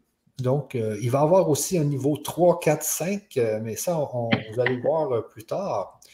Euh, donc, ici, c'est le niveau où on pratique la métaphysique. Alors, on voit ici, par exemple, euh, euh, comment trouver son identité, qui suis-je, ego, Dieu, corps, conscience, mémoire. Donc, ça, c'est un atelier. Euh, comment développer la confiance en soi, euh, comment développer la foi, la confiance dans la vie, ne plus avoir peur. Tu vois ici, l'atelier numéro trois. Comment aimer plus, l'amour inconditionnel est-elle possible? Euh, cinq, l'équilibre affectif, la relation à la solitude, le couple, l'initiation. Donc ici, toi, Franck, ce que tu fais, c'est que là, tu vas vraiment dans l'ontologie et tu utilises les connaissances qui ont été données un peu dans le niveau un pour arriver à, à faire en sorte que les gens euh, puissent, euh, puissent justement pratiquer euh, ces, ces, ces, ces, ces objectifs qui sont ici. Et, et tu me disais aussi, puis je pense même que c'est Eugénie qui me disait ça, c'est que c'est très puissant, Eugénie. Tu, tu me disais que qu'est-ce que Franck enseigne, ça a vraiment des, des, des répercussions positives chez les gens, là. Ah, t'as fait, je vais mettre ton micro. Ah, je dis oui, parce que parce qu'une fois que les personnes se euh, connaissent le principe, en fait, quand ils ont eu la clé, hein, ben, ils peuvent ouvrir la porte. C'est bête ce que je dis, mais euh, euh, non, moi j'ai vu euh, j'ai vu une dame, euh, elle, elle avait sept ans d'analyse euh, parce qu'elle avait plein de choses dans sa vie qu'elle ne pouvait pas traiter. Bon, je parle de ça de, il y a une dizaine d'années. Hein. Et euh, Franck l'a reçue deux heures. Elle avait euh, vraiment une, une phobie de l'ascenseur, elle ne pouvait pas rester enfermée nulle part, et cetera. Elle ne supportait pas d'être dans une pièce. Donc, euh, sept ans d'analyse, en deux heures, Franck lui a expliqué, par la clé métaphysique, euh, hop, euh, elle pouvait prendre l'ascenseur, elle était guérie en deux heures, parce qu'elle avait compris, c'est tout. Hein. Une fois qu'on a compris, bah... illumination, ah ouais, mais c'est bien sûr. C'est ça la force, c'est justement, c'est que quand... Euh... Quand on utilise cette fameuse métaphysique, euh, avec la compréhension, les gens euh, peuvent se défaire d'une part qu'ils ont, depuis, euh, qu'ils ont depuis des années et des années Absolument. et des années. Mmh. Là, oui, oui, pour... oui. Là, c'est pour ça, ici, Franck, dans, dans ses ateliers, euh, c'est vraiment puissant parce que tu vas aller vraiment au fond des choses là, pour ce qui est de la confiance en soi, Euh, oui, c'est ça. Parce que euh, beaucoup de gens parlent de la confiance en soi, beaucoup de gens parlent de l'amour, beaucoup de gens parlent de, de, de l'identité, de, euh, de la culpabilité, de la peur, tout ça. Euh, la, la, la différence, c'est que là, il s'agit de montrer en quoi ces, ces, ces domaines, ce n'est pas des problèmes, c'est des domaines de l'esprit, des domaines de, de, de notre vie quotidienne, en quoi ces domaines se relient aux grands principes métaphysiques. Parce que si on ne les relie pas à ces principes métaphysiques, alors on va penser que tout ça, c'est des choses différentes, on va chercher des solutions qui seront allopathiques plutôt que fondamentales, et cetera. Donc, le sujet lui-même, il peut paraître classique, la relation au corps, tout ça, mais les solutions, tout au moins les principes qu'il faut connaître, eux ne sont pas du tout classiques. Ils sont extrêmement, évidemment, novateurs, mais ils sont, ils sont très originaux parce qu'ils vont euh, permettre de comprendre comment, pourquoi, qu'est-ce que c'est qu'avoir confiance en soi, pourquoi on a confiance en soi ou pas, qu'est-ce que ça signifie sur le plan cosmique, sur le plan universel, sur le plan métaphysique, qu'est-ce que c'est que le corps, pourquoi on a un corps et qu'est-ce, tant qu'on n'a pas compris pourquoi on s'incarne, on ne peut pas savoir quelle relation on va avoir au corps. Donc, on va avoir plein de troubles qui vont venir de ça, une relation au corps un peu bizarre, on ne saura pas trop ce qu'on doit en faire, si on doit se suicider ou pas, et cetera. Parce qu'on ne saura pas ce qu'on fait là, on ne saura pas pourquoi, on ne saura pas quel est le sens de tout ça. Ce qui compte, c'est de comprendre le sens de ça. Tout a un sens, la culpabilité a un sens, la timidité a un sens, il faut le comprendre. Non pas pour euh, considérer ça comme des ennemis et les supprimer, les abattre, pas du tout. Mais pour comprendre leur place dans notre évolution, et une fois qu'on a compris comment notre évolution éclaire ces choses-là, ou comment ces choses éclairent notre évolution, eh bien, elles prennent leur place et l'harmonie s'installe. Et le problème n'est plus un problème. Ce n'était pas un problème en soi. C'est simplement la relation qu'on a au, au, au, à, à cela qui est un problème. Parce qu'on on en souffre, alors qu'on pourrait ne pas en souffrir. Ben voilà, on apprend à moins souffrir. C'est à ça que sert l'ontologie. C'est ça. Euh, comme la confiance en soi, c'est que les gens peuvent faire euh, euh, des, des, des cours et des cours de confiance en soi. Mais si, mais s'ils ne vont pas au, au fond des choses, ils risquent de justement la, de, de, de ne, pas la, ne pas la récupérer, cette confiance. Oui, comment, comment avoir confiance en soi si on ne sait pas ce que c'est que soi? Ça, c'est ça. Mais justement, savoir ce que c'est que soi. C'est ça qui c'est que, premièrement, il faut savoir qu'est-ce que c'est que soi pour avoir confiance en soi. Et c'est là que la puissance de, de, de, de, de la haute métaphysique, là, de, de, d'avoir des, des... Déjà, les, les connaissances du niveau un vont permettre de pouvoir aller jusqu'au point de savoir c'est quoi soi. Euh, donc ici, je vais, je vais euh, nommer les autres euh, ateliers. Donc ici, on a guérir ses mémoires pour gérer ses émotions. Alors, je, je, je réécoutais hier l'atelier numéro un. Euh, Et tu, tu parlais que le supramental, c'est vraiment de, euh, de faire en sorte que le, le, l'homme supramental ne vive plus dans ses mémoires, mais qu'il vive plutôt dans ses potentiels, c'est-à-dire qu'il arrête de, de, de, de penser que toutes ses mémoires sont vraiment le, le soi. Oui, c'est ça. Ne plus s'identifier à ses mémoires. Les c'est considérer ça. Comme des créatures qui ont eu leur rôle et puis qui ne sont plus là. Qui, qui sont encore là, qui ont toujours leur rôle, mais la relation change parce qu'elles ne sont plus source d'émotions. C'est ça qui est important. C'est ça qui est. Et, et, et tous ces, euh, ces ateliers aussi, c'est, c'est de faire en sorte que les gens euh, allent vers, le, vers l'homme nouveau. C'est ce que vous nommez aussi l'homme nouveau, le, le supramental, l'homme nouveau. Oui, c'est, c'est, ça? Ça, c'est ça. Hier, Lucie te parlait du, de l'homme nouveau. Euh, on, on en parle souvent puisque toute cette. Toute cette, toute cette, toute cette technique de, de métaphysique opérative que fait Eugénie euh, sont dans, dans le cadre de cette notion d'homme nouveau, puisque s'élever vibratoirement, c'est passer du mental au supramental, tout simplement. L'homme nouveau, c'est l'homme supramental. C'est ça. C'est la même chose. C'est ça, exactement. Alors ici, si je continue, euh, donc euh, l'équilibre affectif, la relation à la solitude, le couple et l'initiation, c'est tellement important, le couple, là. Euh, c'est, c'est, c'est, ça, il peut y avoir beaucoup de blessures au niveau du couple, il faut vraiment bien comprendre.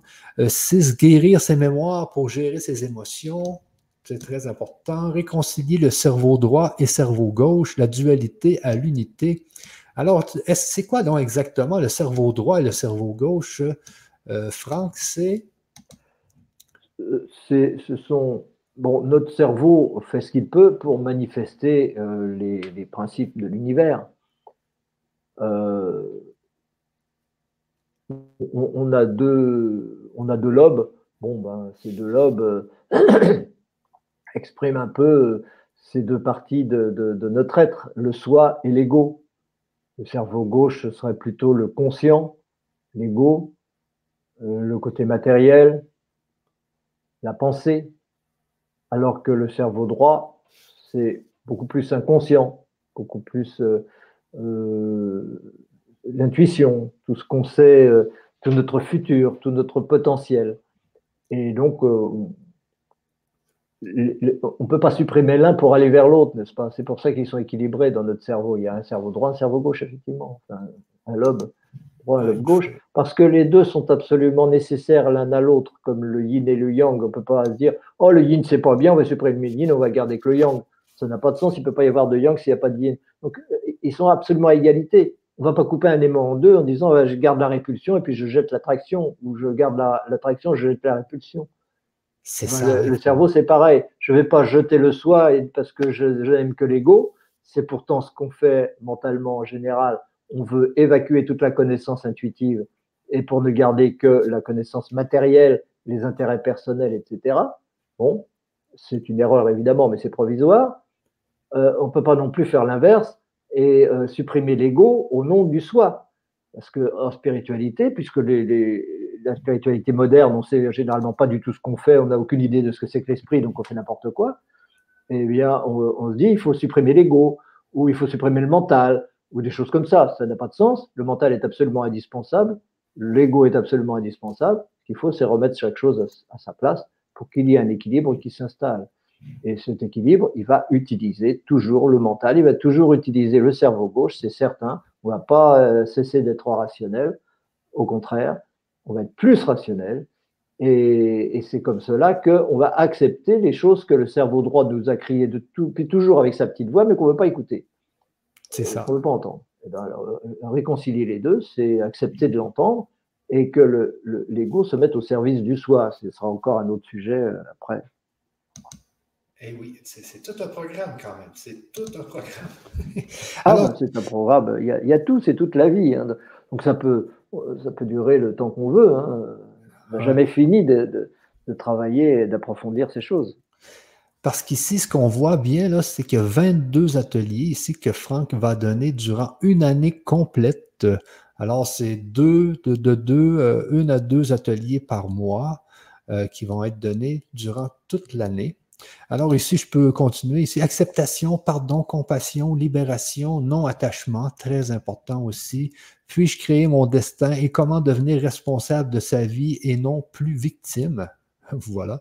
La nouvelle prière scientifique, l'épreuve du mental. Qu'est-ce que c'est ça, Franck? L'épreuve, les... je n'ai pas compris. La nouvelle prière scientifique, oui. L'épreuve du mental.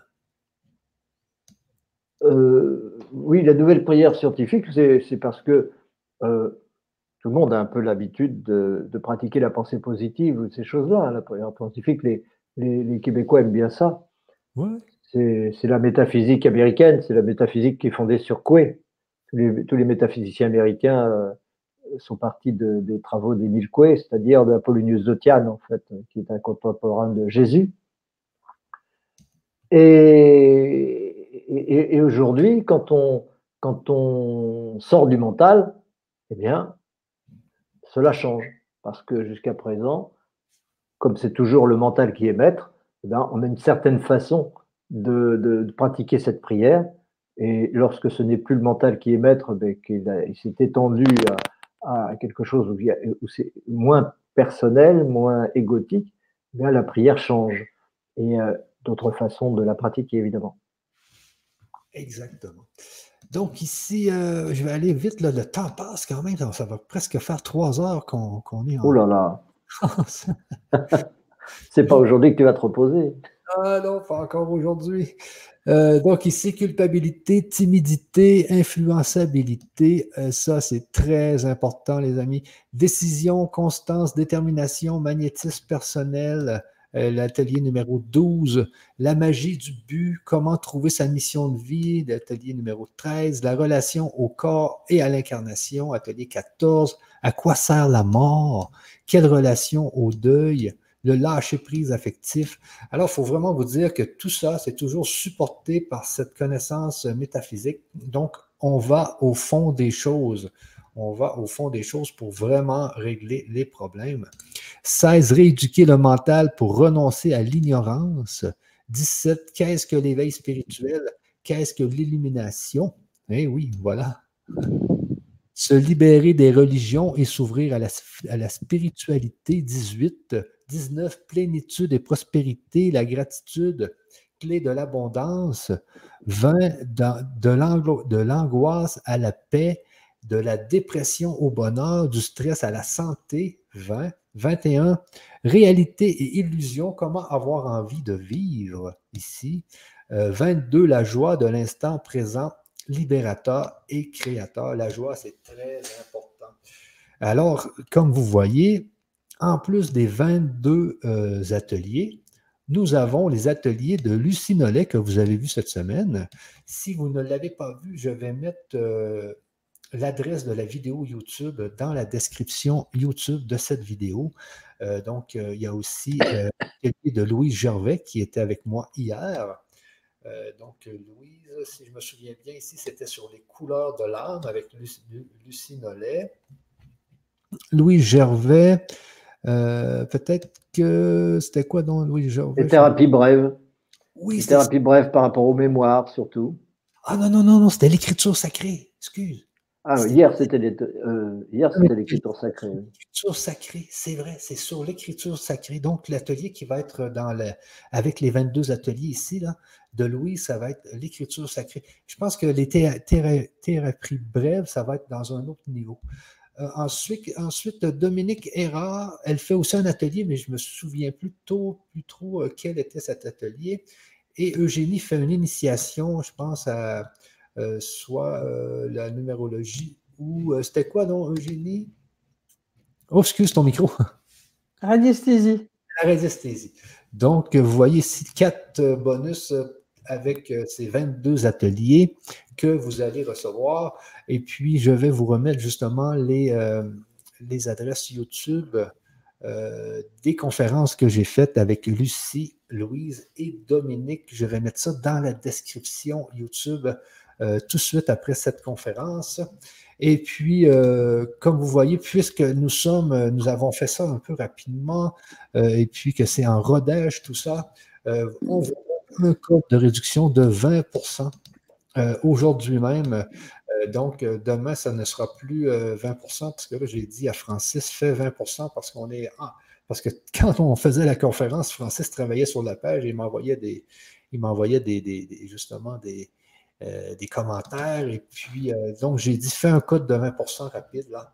Donc, vous mettez votre prénom et votre courriel ici. Vous avez un code de réduction de vingt pour cent.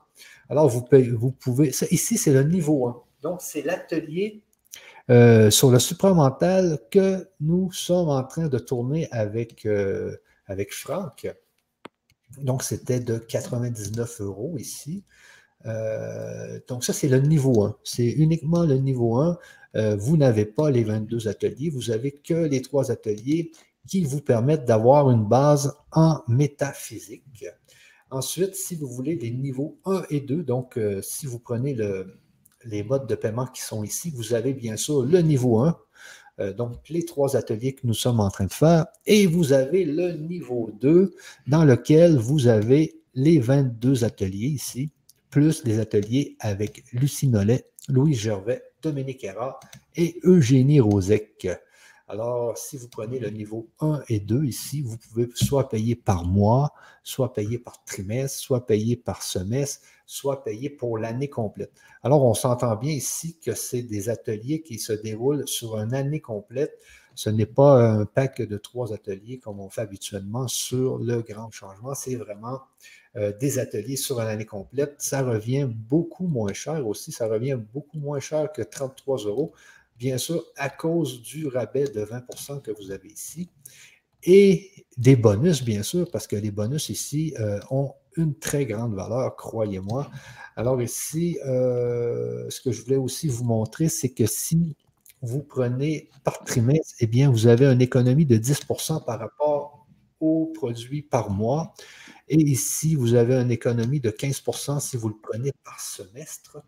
Et ici, vous avez une économie euh, ici de quinze pour cent et ici de vingt pour cent si vous le prenez pour l'année complète. Donc, ça vous revient beaucoup moins cher que le prix par mois. Et, ce, et puisque vous avez vingt pour cent, eh bien, vous appliquez en plus le vingt pour cent sur le soixante-quinze qui est ici, sur le deux cent trois qui est ici, sur le trois cent soixante-quatorze et sur le sept cent vingt. Donc, ça revient beaucoup moins cher euh, que les prix que vous voyez actuellement. Alors, profitez bien de ce vingt pour cent parce que demain, nous allons revenir à quinze pour cent. Euh, c'est juste parce qu'aujourd'hui, on était un peu dans la rapidité avec mon programmeur. Donc, c'est euh, le niveau deux du projet euh, actuellement que, que, qu'on nomme le projet, que je nomme le projet athémique. Et puis, euh, et puis ben, c'est, c'est, donc, si vous voulez en faire partie, euh, vous pouvez dès maintenant... Euh, en faire l'achat. Les ateliers vont commencer au mois de... Euh, C'était au mois de novembre. Franck, c'est bien ça, hein? C'est au mois de non, attends, septembre. On avait fixé une date euh, provisoire, mais je ne sais pas maintenant comment tu l'as fixée. Je pense que c'est au mois de... Le premier atelier, c'était au mois d'octobre. Ensuite, t'en faisais... Je pense qu'on avait parlé une, une au mois d'octobre et deux... Euh, deux au mois de novembre. Mais bon, il faut en reparler. Mais dès que vous, euh, dès que vous euh, faites l'achat du produit, et vous allez avoir toutes les informations dans votre adresse email sans problème. Alors, c'est ce que je voulais vous présenter. C'est le, donc c'est le niveau un et deux. Et puis, parce qu'il y a beaucoup de gens qui nous demandaient par email sur le Grand Changement, euh, comment je fais pour euh, aller à l'atelier de Louise Gervais, comment je fais pour aller à l'atelier de Lucie, comment je fais pour aller à l'atelier de Dominique. Eh bien, maintenant, vous le savez, vous avez juste à prendre le niveau un et deux. Ceux, pour tous ceux qui avaient l'atelier sur le supramental, donc qui est le niveau un ici, donc il y a sûrement des gens qui nous écoutent aujourd'hui qui ont l'atelier, eh bien, vous allez avoir tout à l'heure un email avec un code de réduction de quatre-vingt-dix-neuf euros pour venir appliquer en plus sur la section qui est ici. Donc, vous allez, vous n'allez pas avoir à payer deux fois le produit qui est ici. Donc, nous allons vous envoyer le code tout à l'heure dès qu'on a terminé cette conférence. Donc, tous ceux qui avaient l'atelier sur le supramental, attendez d'avoir votre email avec votre nouveau code de réduction. Alors, c'est ce que je voulais montrer pour ce qui est du projet euh, athémique. Je vais voir si Francis a, Euh, faites un update sur la page. Euh, donc, il n'a pas encore mis la vidéo. Ah oui, il a mis la vidéo ici. Donc, je vous, euh, je vous conseille de venir voir cette vidéo-là que Franck a fait. Euh, justement, Franck, tu peux peut-être nous parler de cette vidéo que tu as fait là? Bien, ce sont des, des extraits de conférences et de séminaires pour donner une idée de la démarche et pour donner déjà quelques éléments de compréhension euh, tout à fait des, nouveaux. Et en fait, c'est fait pour faire connaissance avec la métaphysique. Et j'espère que ça va jouer son rôle. Ça va permettre de se familiariser avec ces concepts et avec cette façon de, de travailler, de réfléchir. Oui, exactement. Exactement. Euh, attendez une seconde, j'ai juste euh, une chose à faire ici. OK. Donc, euh, c'est ça. Donc, c'est le, le, le projet. Je, je vous conseille d'aller voir cette vidéo. Euh, donc, c'est, il faut euh, justement euh, euh, être actif. Je pense que quand on veut que quelque chose se développe, euh, Euh, il faut le mettre en activité, il faut euh, justement que ça génère de l'énergie, euh, tout ça. Euh, donc, c'est sûr que ça coûte de l'argent, mais ça donne des services. Euh, et là, vous avez énormément de services. Donc, vingt-deux ateliers, plus quatre bonus pendant toute l'année au complet, avec un bon code de, de réduction. Alors, c'est très, très, très euh, rentable. Euh, sur ça, euh, je pense que je vais enlever justement mon... Ah, je vais remettre l'adresse de la page qui est ici dans le chat. Et voilà. Et je vais arrêter le partage que je suis en train de faire. Euh, non, ok, non, c'est ça ici. Donc, OK. Alors, sur ça, il euh, y, y a quelques... Il y a, y a, y a des questions un peu. Est-ce que vous êtes euh, est-ce que vous êtes encore en forme pour répondre à des questions ou, euh, ou non? On va voir. Quand on s'écroulera, on s'écroulera. On me parle souvent d'un certain Bernard là, de Montréal. Je ne sais pas si vous le connaissez, vous. L'homme nouveau sera connecté au supramental. Bernard de Montréal l'a maintes fois dit. Mais je ne sais pas trop c'est qui, ce fameux Bernard-là. Ah, je je n'ai jamais entendu parler plus d'une fois, mais j'avoue que je ne connais pas. OK. OK, donc ici, j'ai une, euh, c'est une, une question de, de Rodoc. Si la spiritualité et la science, c'est la même chose, pourquoi la spiritualité n'est pas la science? C'est quoi la définition de la science pour vous? Euh, la science, c'est une compréhension rationnelle totalement rationnel de ce que c'est que soi et de ce que c'est que l'univers. Euh, la rationalité étant par définition l'identité de loi entre soi et l'univers. Tout est logique parce que tout est soi. Donc les lois de l'esprit sont les mêmes lois que celles de l'univers. Connaître et discerner ces lois, c'est la science. Après, la spiritualité, c'est qu'est-ce qu'on en fait ? Une fois qu'on a compris tout ça, comment on agit, comment on pense, comment on vit, comment on relationne, euh, et cetera. Et ça, c'est la spiritualité. Parce que la spiritualité, ça manifeste une relation à la matière. Ce n'est pas une relation à l'esprit. C'est une relation de soi au monde, à la matière. Alors, cette relation dépend totalement de ses concepts métaphysiques et de sa science, c'est-à-dire de... Qu'est-ce que c'est que l'univers par rapport à moi? Qu'est-ce que c'est que moi par rapport à l'univers? Et donc, quelle attitude est-elle juste entre moi et l'univers? Étant donné que l'attitude, c'est toujours de moi que ça part. L'amour, ça part de soi. La conscience, ça part de soi. La, la, la, la, toute action, toute pensée part de soi et va vers euh, ce qu'on considère comme extérieur. Là, tout ça, c'est de la spiritualité. De toute façon, c'en est toujours, même si on ne considère pas que c'en est. C'est-à-dire que chaque fois qu'on lève le petit doigt, c'est spirituel et c'est de la spiritualité. Il n'y a pas de souci. Tout, tout concourt à la réalisation du but et donc tout est spirituel puisque le, le but, c'est la réalisation suprême de l'esprit dans, à l'infini. l'infini. Euh, voilà en quoi il y a un lien entre la science et la spiritualité. Ce n'est pas la même chose. La science, ce n'est pas la spiritualité, la spiritualité, ce n'est pas la science. C'est la même chose que ce qu'on disait tout à l'heure. Il y a la haute métaphysique et la métaphysique opérative, quelque part. C'est un peu la même chose. La spiritualité, c'est la mise en pratique de ce qu'on a compris avec la science. C'est ça. C'est ça. Euh, une autre question ici. Euh, que dire de Ho'oponopono pour nettoyer nos mémoires et vibrations négatives? Je ne sais pas si Eugénie connaît Ho'oponopono. Oui, oui, oui, je connais ça.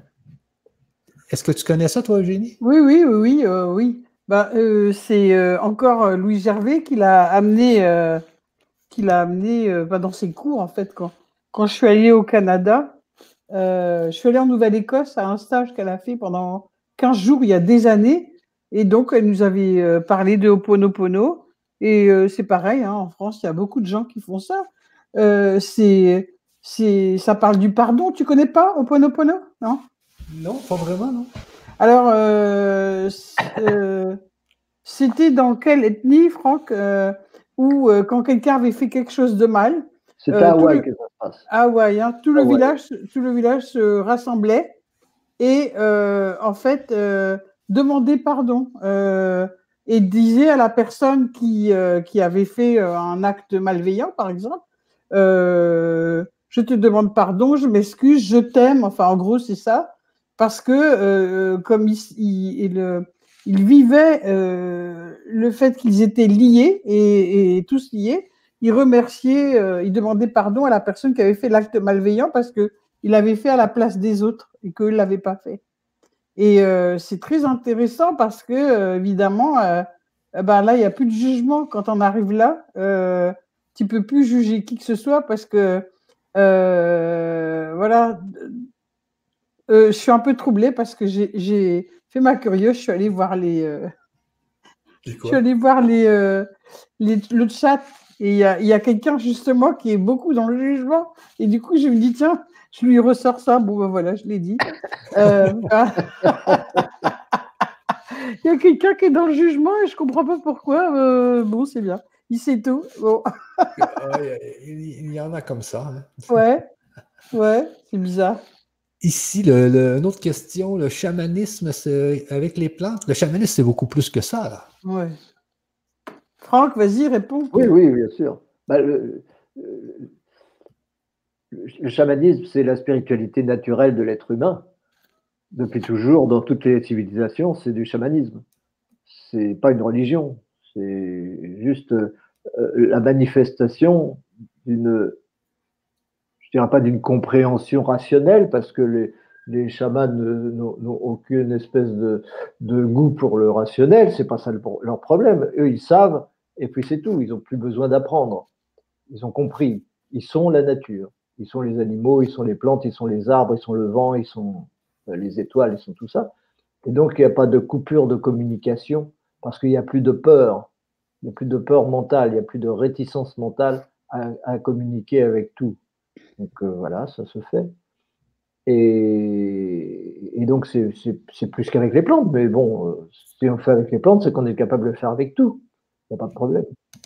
C'est le, l'expression naturelle de, de la spiritualité. C'est, c'est, on est tous appelés à devenir des chamans. Si, on a, si la métaphysique veut dire quelque chose, on est tous appelés, comme on est tous appelés à faire Ho'oponopono, d'ailleurs, parce que c'est aussi une des pratiques, une des manifestations les plus élevées de la compréhension, qu'elle soit scientifique ou pas, on peut l'appeler scientifique ou pas, peu importe, les gens qui pratiquent Ho'oponopono, c'est qu'ils ont tout compris. Ils ont compris qu'ils sont créateurs de l'univers, ils ont compris qu'on est tous reliés, on est, ils ont compris qu'on a tous besoin les uns des autres, ils ont compris que la gratitude est la seule solution pour guérir les choses, ben, ils le font, puis voilà. Euh, et, et ça, ce sont des choses très ancestrales et très, euh, très naturelles, qui se vivent depuis la, la préhistoire. Et c'est de cela qu'on ne doit pas s'éloigner. Alors, si on s'en est éloigné, ce qui est le cas avec les religions et avec la vie moderne, matérialiste et physicienne, bien, il faut y revenir. Et on y reviendra, évidemment, dans la cinquième dimension. Le chamanisme et Ho'oponopono vont de soi. OK, OK, OK, OK.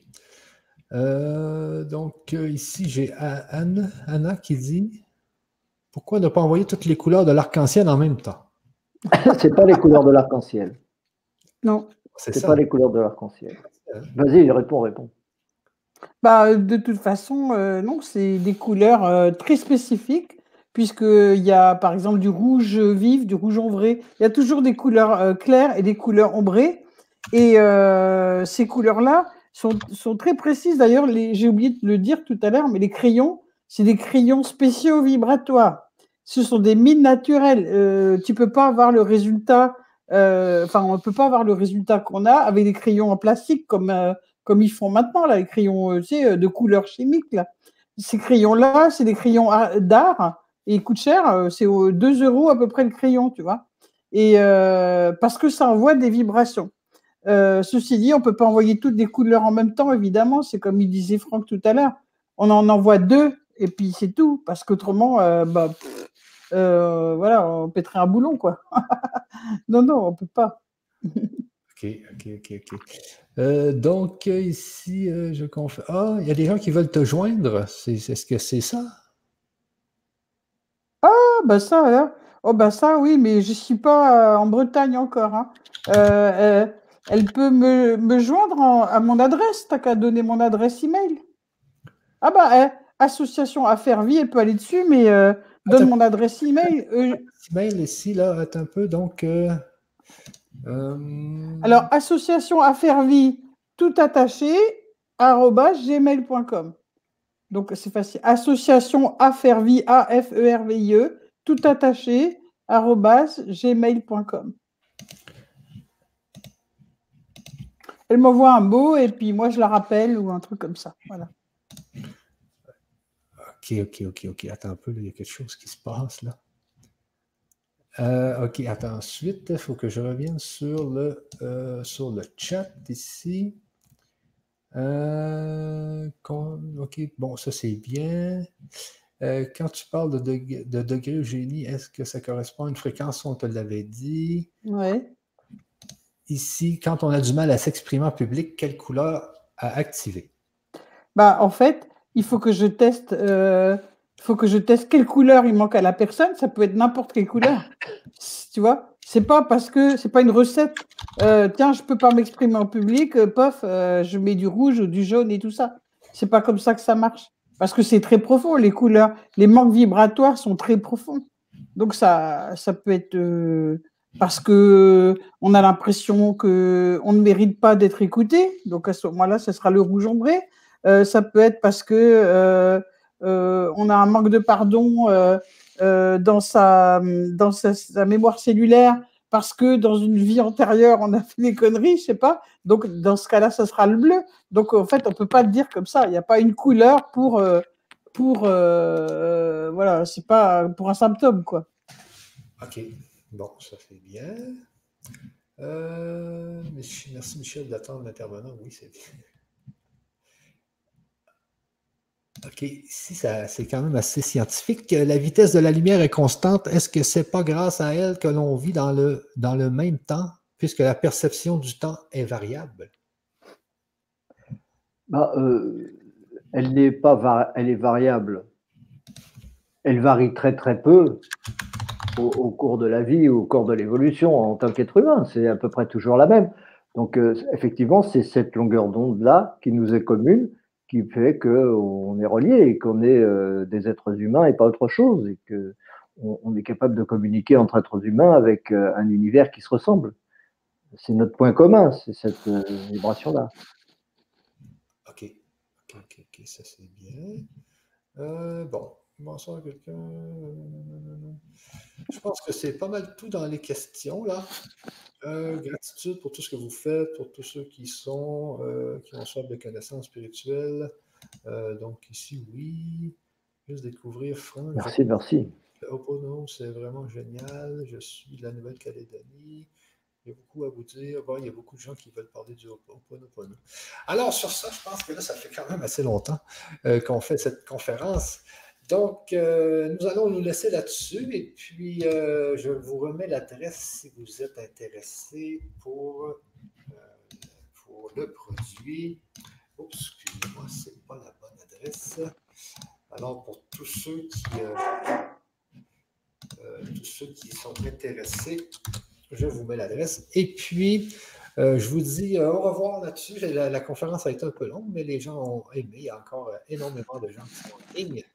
Alors, sur ça, euh, on va vous laisser. Et puis, je vous dis euh, bonsoir à tous. Et puis, on se revoit, bien sûr, dans une prochaine conférence. Bonsoir. Bonsoir à tous. Merci Michel, merci Eugénie. Et merci à tous ceux qui nous ont écoutés. Merci. À bientôt. Ils sont courageux, hein, trois heures. Ah oui. Bonsoir. On t'en prend pas une comme ça tous les jours. Merci encore.